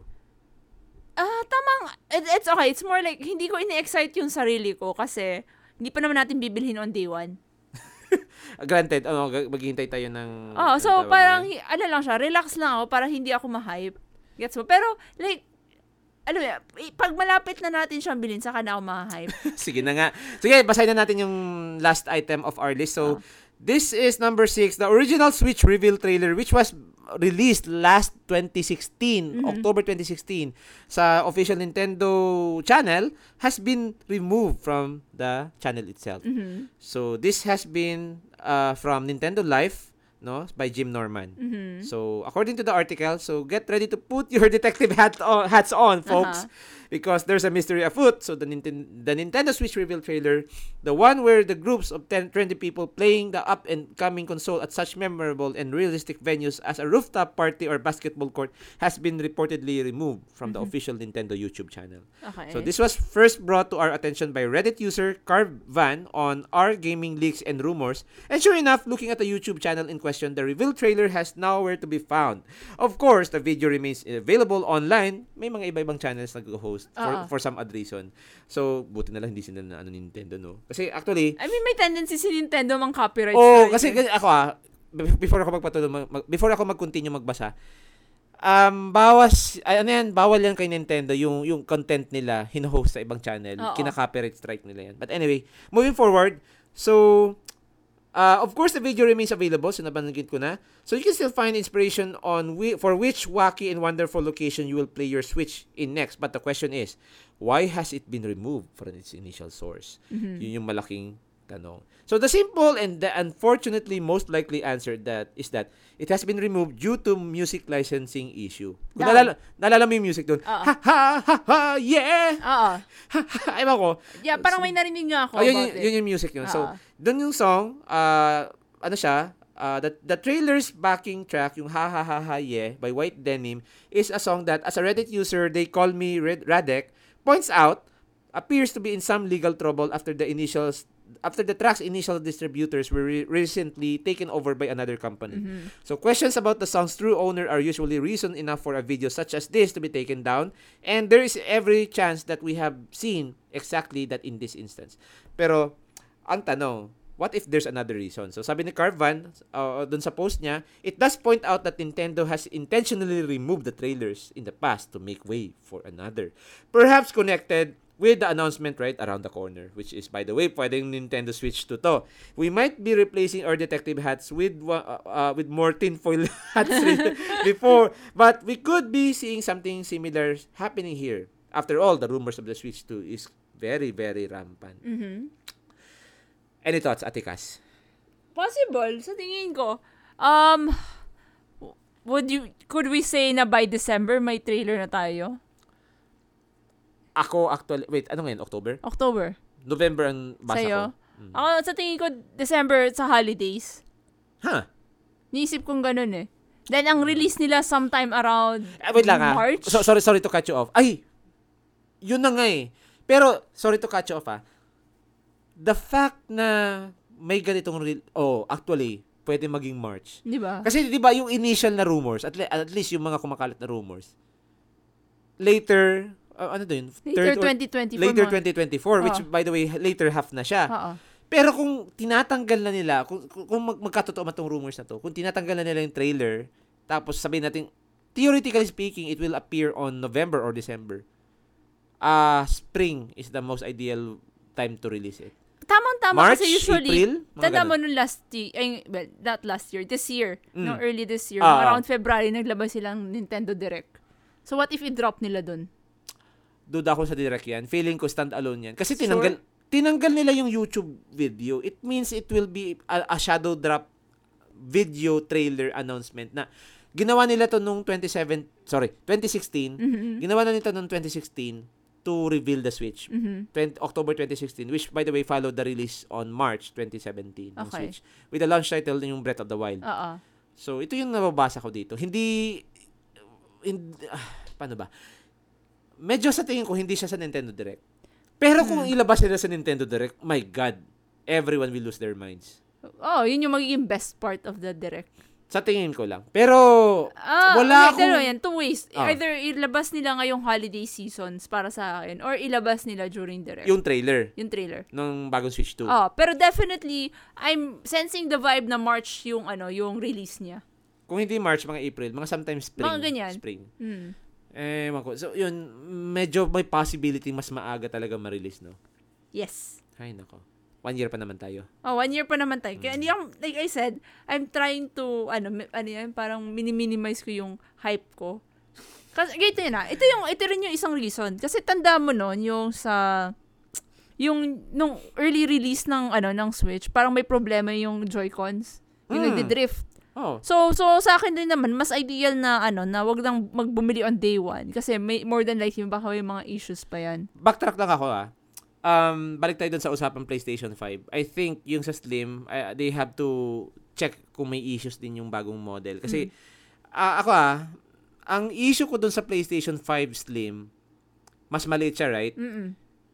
Okay, it's spacious. Rather, it's space-friendly. Mm-mm. Pero paano yung heat management ng console? Kasi pwede nag-reduce pero pwede kasing lumiit din yung heat sink nun. Ah. Granted, mas lumiit yung ay, hindi rin eh kasi kung, tit- kung titingnan mo, same daw yung processing power ng Slim sa itong ro- original. Oo. So kung pares yung processing power, malamang pares din yung components. Oo. So medyo problem malaking question doon yung heat management. 'Di ba? Mm. Oo nga, no. Mm. Ano Diba? so, ang point ko doon, pwede may mga flaws, design flaws, yung mga kakalabas lang. na Hindi, release. granted, hindi man sila maglalabas ng, ng may, alam mo yun, yung grabing design flaws. Gets mo? Sure ka. Kasi, kasi pag pinag-usapan na natin ang Nintendo dito, yun yung medyo alam na natin. Kasi maraming maraming Ah, dis- grabe. How, maraming ang alam ko lang sa issues Joy, Joy-Cons lang Well, naman. Joy-Cons there's one. I think meron pa ata silang naging concern before yung yung plastic ata sa likod nagka-crack. Ah, could- ganun ba? mm, I could be wrong about my memory, pero may narinig ako something like that. Pero pinaka-common issue is yung drifting talaga ng Mm. Ah. Joy-Cons. Hindi ko nga sure kung na- na-resolve talaga nila kasi ah ito ah, probably ang iba sa inyo alam nito, yung manufacturer ng Joy-Cons, sila din yung nag-manufacture ng DualSense controller ng PlayStation 5. And may konting And drift. may drift pa rin. Ikaw ba na experience Yeah, mo no, yun, nagsisi of right? stars, yeah. Nagsisi of stars, nagdi-drift yung ano mo. So, I don't know. Yun yung skepticism natin nito. Pero yung Joy-Cons ko ngayon, nab- yung, yung binili ko nung pandemic, hindi pa nag-drift. Oo. Galing, no? Mm. Hindi sila Takumi. No rift to. Walang drift to. Kotse lang ang magdi-drift. No. So, final thoughts overall, Ate Cass, sa ating news lineup for this month. Well, there's ups and downs. De- definitely down yung ano, yung mga layoff. Oo nga yun. Then, but there's also the good news, Oh, Mm. which is yung PS5 Slim, huza. Haza. And then, I don't know how you would treat it yung, Nint- yung, ano, yung acquisition ng Activision Blizzard if it's good news or bad. Good news for Xbox gamers. Fans. Okay. Ah. Not so good news for Sony players. Ma- umiyak na kayo, wala ng Call of Duty Ju- ah, wala ng Call of Duty in the coming years, wala na rin Diablo, wala na rin Crash Bandicoot. I, I don't know. Ako, ako lang ha, personally ha. Ah, Talaga. Um, it will be, bu- business-wise, it will be in Microsoft's best interest for them to release some form of late, yung late release. ng- late release in what way? late, late release sa, sa Sony ng, ng Call of Duty. Ah, Hindi, di ko di ko gets. hindi, Ah, like, like, ibig ano- sabihin ko, mag, Mm. unahin nilang i-release halimbawa yung mga bagong Call of Duty sa sa uh, Xbox. Ah! Gets mo? Ay, hindi. Exclusive eh. Yeah nga, it's just saying, it, w- sa sabi ko lang is, it would be to, for, main- ano, it would be for Microsoft's best interest. Kasi, ang- I-release, so are, are- are you saying na parang may exclusivity deal Ah. Oh. for six months tapos i-release sa PlayStation? oh, Hindi, madabo. I don't think ganun nagpa-play si Xbox. hindi kasi, alam mo, ganito na, kung, kung magpupush sila, Gan- gan- ganito kasi yan. Para eh, hindi ah, yung kasing mindset na ganun, I think yun yung ginagawa ni Sony, yung exclusive sa PlayStation 5, then exclusivity deal for six months, marirelease sa PC. oo. Pero Xbox, wala akong nabalitaan na ganun. Wal- wala nga. Pero like, ang sinasabi ko lang Mm. is, it would be for their best interest. Kasi if they're going to prof- to promote more, rather than being exclusive, more inclusive, yung cross-platform, more people are more inclined to buy your games, di ba? Ewan ko. Medyo ako Thoughts lang. mm, ako duda ako eh. Granted, of course, greedy corporations will be Mm. greedy corporations. but Saka, still, I think at this point kasi, ang, kaya maraming acquisitions kinukuha. Ako lang to ah, thoughts ko lang to. Sa tingin ko, kaya maraming acquisitions kinukuha si, si Microsoft. Isa na dyan sa rason, of course, they want to establish na, ah, this is our game, our IP. Oo. Hindi sila, anong ang tawag dyan? If they can't make their own IPs, if I can't make Just buy them. one by one, parang ganyan. Mm, buy one na lang. So, yun, yun yung inestab... Alimbawa, ito, Starfield, naging identity na ng Microsoft. Mm. Pero, totoo niyan, sa Bethesda yan eh. Di ba? Kinda. So, yun. I don't know. So, yun yung nangyayari dito. So, ako naman, ah, ikaw, may thoughts ka Yan ba? na, yan na. Yung thoughts ko naman, same din. Um, actually, mas mab- maraming mabibigat ditong balita. Layoffs. Actually, isali na natin yung controversies nitong sa Unity. Oo. Oo. Um, acquisition, whether you- how you look at it, pero honestly, ako as a gamer, I am voting for a yung multi-platform releases. Mhm. Honestly, mas plat- multi-platform. Pwede rin kasi naman na Bethesda releases release their Oh, of course, eh, Bethesda has no power over this kasi binili na nga sila, no. Pero Oo. mas okay sana na, yun nga, si Bethesda may, may means pa rin to release on multiple platforms. Skyrim, nasa, nasa PlayStation, nasa PC, nasa, di ba nasa Xbox din yun? Oh, nasa Xbox. Nasa- Oo. Basta, mm, I am in for, oh, nasa Switch pa nga. Di Yes. ba? So, I am in for m- multiple release, multi, multi-platform release, if you Oo. will. So, nasasad lang ako na, I don't know. Siguro ako lang to. But then again, sabi nga niyan, buti pa, mag-own ka na lang ng, tat, ng, ng, Holy, Tri- ng Holy Trinity ng console para meron kang Ang access. Holy Trinity, sorry, may, may Holy Trinity naman tayo. It's called Nintendo Switch, Sony, PlayStation and 5. then Steam. Steam, yun lang. PC. Yun Is yung, that- Hmm. pa, yun yung panlaban mo if ayaw mo mag-Xbox. Pwede, kasi technically, nirelease, ni- nire-release pa rin naman ni Xbox sa Valve yung, ano Oo. nila, yung games nila. Eh, it's still available on PC, Mm, technically. Kasi Steam. Starfield nasa, nasa Valve eh. So, Oo. nasa Steam. So, yun. Um, so, ngayon, alam naman natin na maraming games ang papalabas. So, let's talk about yung mga, let's do a recap rather, ng mga nag-release for this month of Aha. October. So, bring in the sounds. Drum roll. Ah, dug dug dug dug dug dug dug dug. Drum roll yun? I don't know. But then, dug dug dug dug dug dug. Dig, dig, dag, dig, dag. Well, I, I can't make cymbal sounds, honey. Sige na nga. O sige, babasahin ko na ha. So, let me, dalhin ko yung mic. Layo na babasahin ko. So, for this month of October, so we release a lot of notable games. So, we have this Gaia 7, Vows of the Vir- Virtueless, out on PlayStation 5, PlayStation 4, Nintendo Switch, and PC last October 3. We have Silent Hope for Nintendo Switch and PC. That's October 3. Hellboy, Web of the Word. I don't know how to pronounce this. PS5, PlayStation 4, Xbox Series S and X, Xbox One, Switch, and PC, October 4. Assassin's Creed Mirage, last, released last October 5. PlayStation 5, PlayStation 4, Xbox Series S and X, and Xbox One and PC. Front Mission 2 Remake on Nintendo Switch, October 5. The Dark Pictures Anthology, Little Hope, Switch, October 5. Uy, di ba gusto mo to? Yung, Dark, Pi- Dark, Dark Pictures Anthology.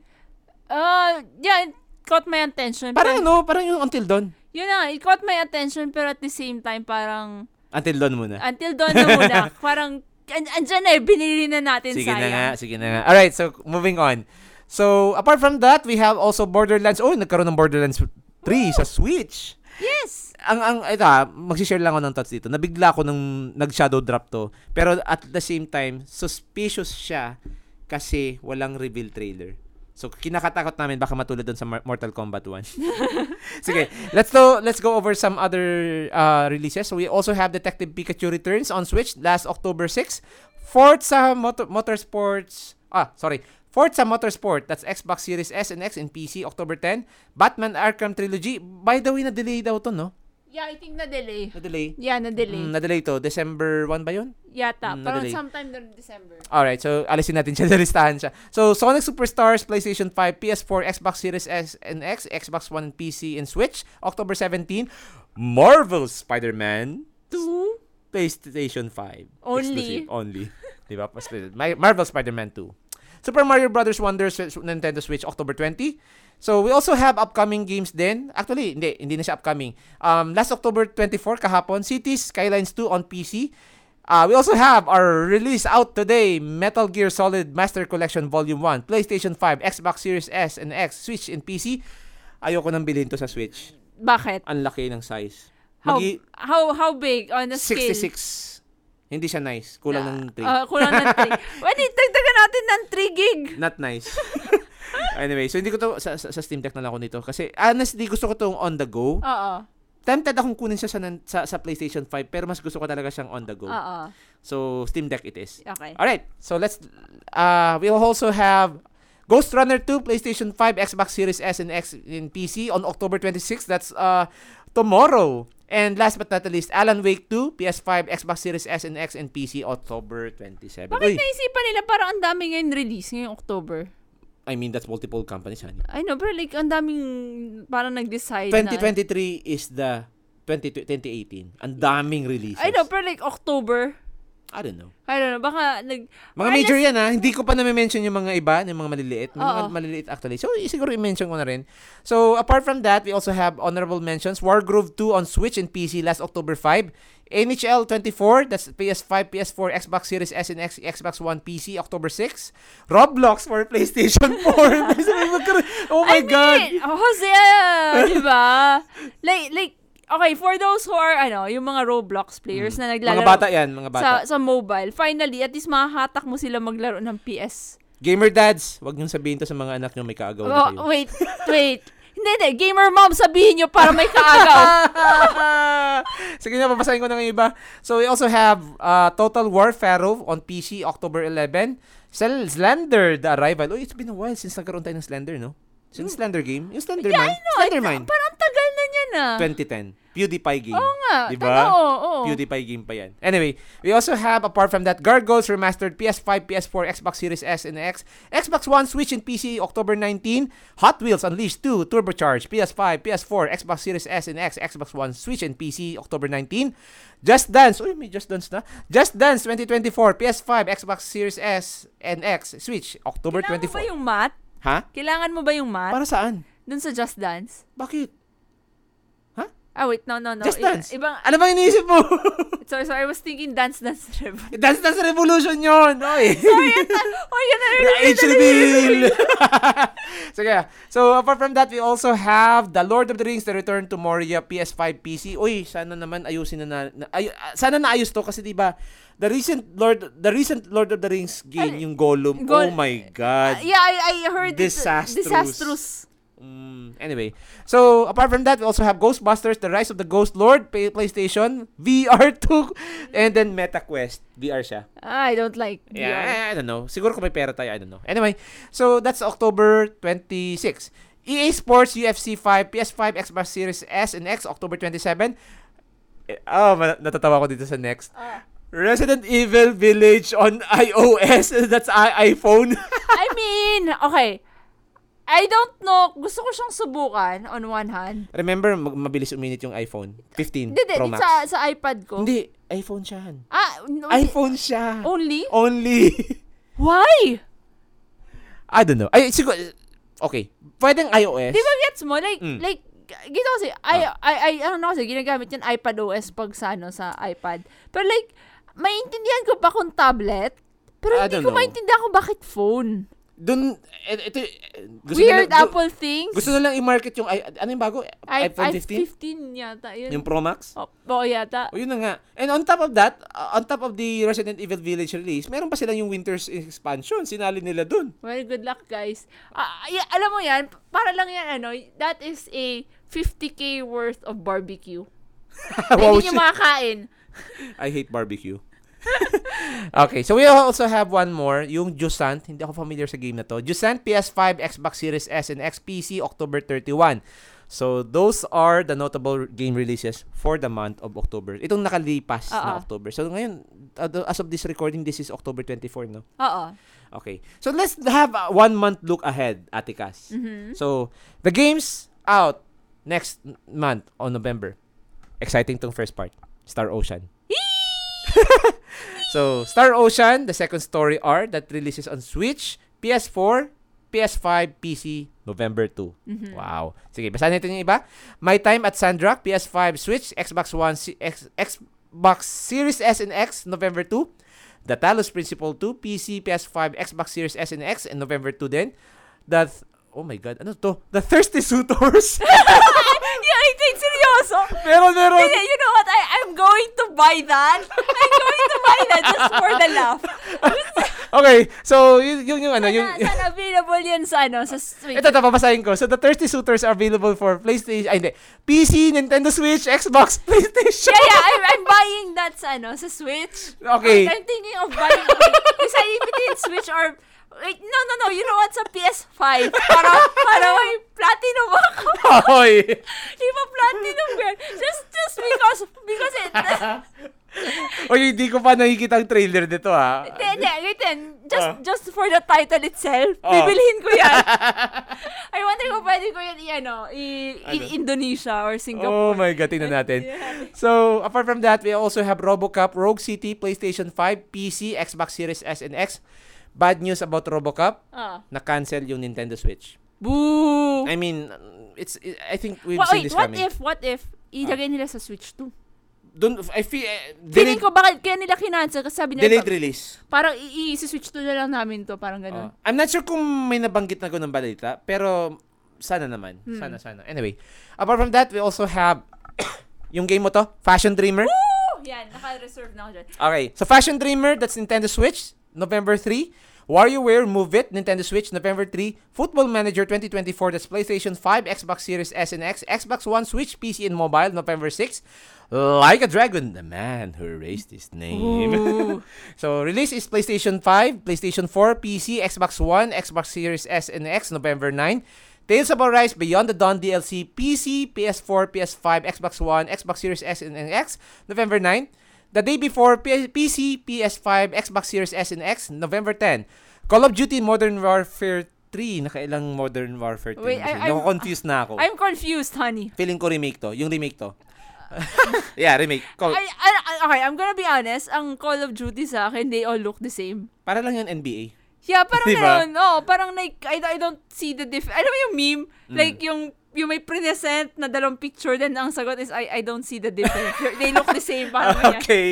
Okay, let's read the rest. So, Call of Duty Modern Warfare 3 releasing on November 10. Hogwarts Legacy for Nintendo Switch, Oh! November 14. Wait, Sa wak- seryoso na talaga? Tuloy-tuloy na to kasi, Kasi may- may nababala, well, alam mo, yun, may mga nag-iingay uli. Hmm. Na ano yung, daw? Yung kontra dun sa ano, pag-release sa Switch. Hindi, ganito yan. Dalawang beses na kasi na, rela- na, na delay. Oo. Na-delay na siya nung una, nung Ah. ka- halos kasabay lang ng ibang console. Ah. Na-delay pa siya July ata yun, if I'm not Ah, mistaken. okay. And then, ngayon, tuloy na siya kasi may Nintendo eShop pre-order page na siya. Ah, Okay. Granted, marami naging skeptical kasi baka maging Mortal Kombat 1 na naman yung Oo. graphics.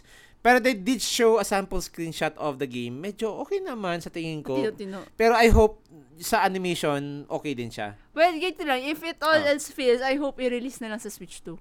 Sana. Parang anyway, ganun. sa Yan. Steam na lang ako. Para Steam Deck. Steam. yeah. Okay. So we also have Super Mario RPG on Nintendo Switch November 17. Yes. Persona 5 Tactica PC, PS4, PlayStation 5, Switch, Xbox One, Se- Xbox Series S and X November 17. Naruto X Boruto so- Sorry. Naruto Boruto Ultimate Ninja Storm Connections PC, Nintendo Switch, PS4, PS5, Xbox One, Xbox Series S and X November 17. And last but not the least, another weeb shit game, ano nga?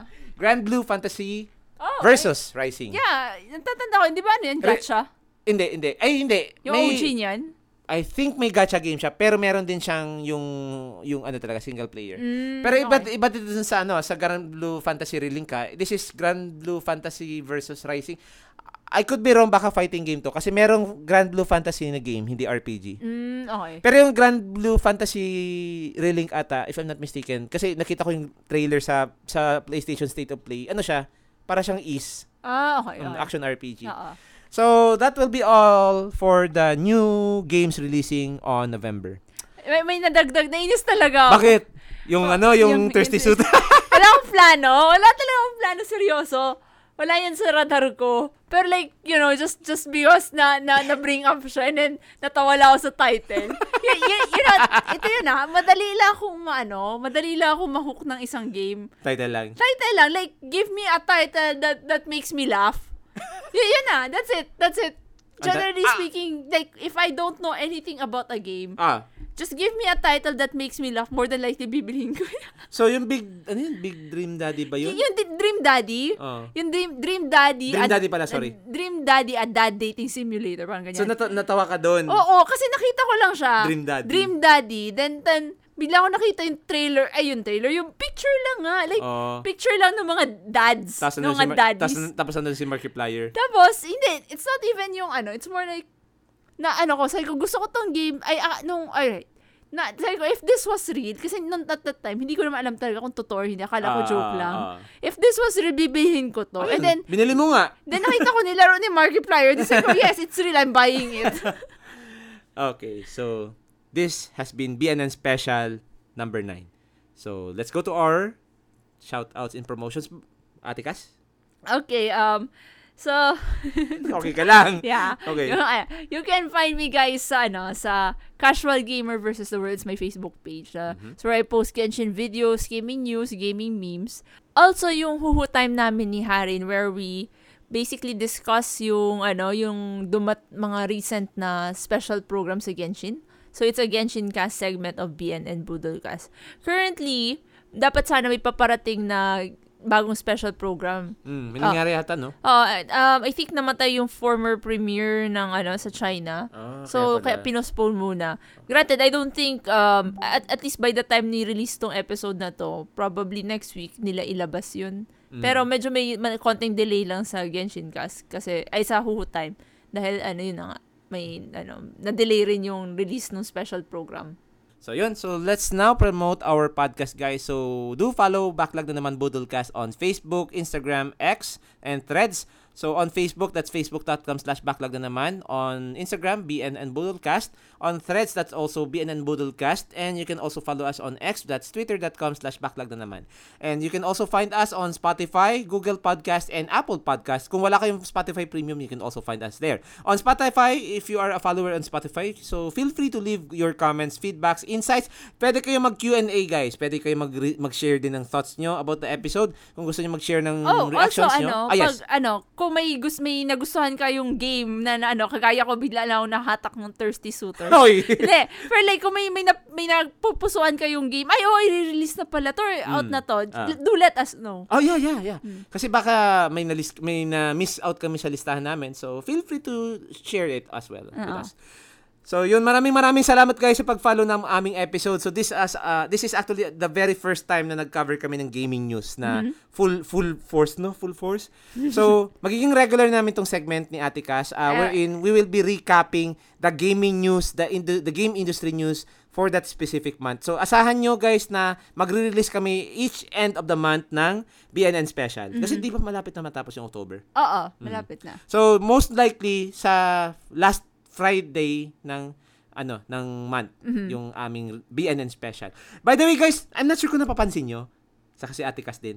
Ano? Every Friday na tayo nagre-release ng podcast. Yes, nakaka ano. Well, Kinakaya na no? Kinakaya na. Kinakaya na. Granted, once na pag medyo naging busy, baka maging Saturday. But ang target namin would always be Friday. Oo. And of course, ina, ah, min- sorry ah, ginagamit ko yung term, minimekos-mekos namin. minimekos-mekos namin yung mga epi- episodes. Kasi ah, we also want variety, so we release our flagship, which is yung backlog, saka yung Budolcast. Kung meron man kaming Budolcast na makuha, so medyo konti yung Budolcast natin kasi medyo hindi tayo masyado mas, ma- nakakadiwan. mas marami, oh, so mas marami talaga yung backlog Mas na. marami yung backlog namin. And of course, we have also have our backlog flagship episodes and every now and then we release guidance episodes. Ah, ah. By the way, guys, ha, kung interesado kayo maging guest namin, mag-message kayo kasi Mm-hmm. open kami sa guestings, no? So, syempre, di namin agad i-spoil kung sino yung next namin na guest kasi meron kaming i-guest na sunod. Abangan. Abangan. Alright, so that would be all, Ate Cas, I think. So, anything to share? Wala na tayo? Okay, we're Gucci. Alright, so once again, maraming maraming salamat, guys. Ikaw, may ipapa-thank you ka? Um, Wala na. wala na. I'm grateful. Joke. Sige na nga. So, on behalf of Ate Cas din, so maraming maraming salamat sa pag-follow. Not only dito sa main na podcast natin sa Backlog na naman, but on behalf of them, um, maraming maraming salamat din sa pag-follow dun sa Genshin Cast for those who are still playing Genshin Mm-hmm. Impact. So, yun, Ate Cas. So, we will now end our episode. So, what's our advice? Laging tatandaan guys, game on. Game harder. Dahil madadagdagan ng backlog ngayon na may mga paparating na games. And Switch 2. Thirsty suitors. Thursday. Thirsty suitors. Fashion dreamer. Okay, ang priority ko talaga fashion dreamer, I swear. Ano lang, titingnan ko kung anong presyo ng thirsty suitors. Iwan ko talaga sa'yo. Ay, question. Funny name. It's a funny Bakit name title, okay? Ba- bakit, bakit ko nga ba pinangasawa to? Bakit nga ba? Kasi, alam mo, Han, ah, na paminsan, yung mga unusual games, natutuwa ka rin. sige na Aminin nga. mo. Sige na nga. Sige na nga. Aminin mo, yung, yung, yung mga cheesy lines sa mga laro ko, natutuwa ka rin. Sige na, sige na, aminin ko na. sige, bago pa tayo mahaba, dito na tayo, dito na tayo natin tatapusin yung episode. So, see you on our next one. Goodbye! Bye!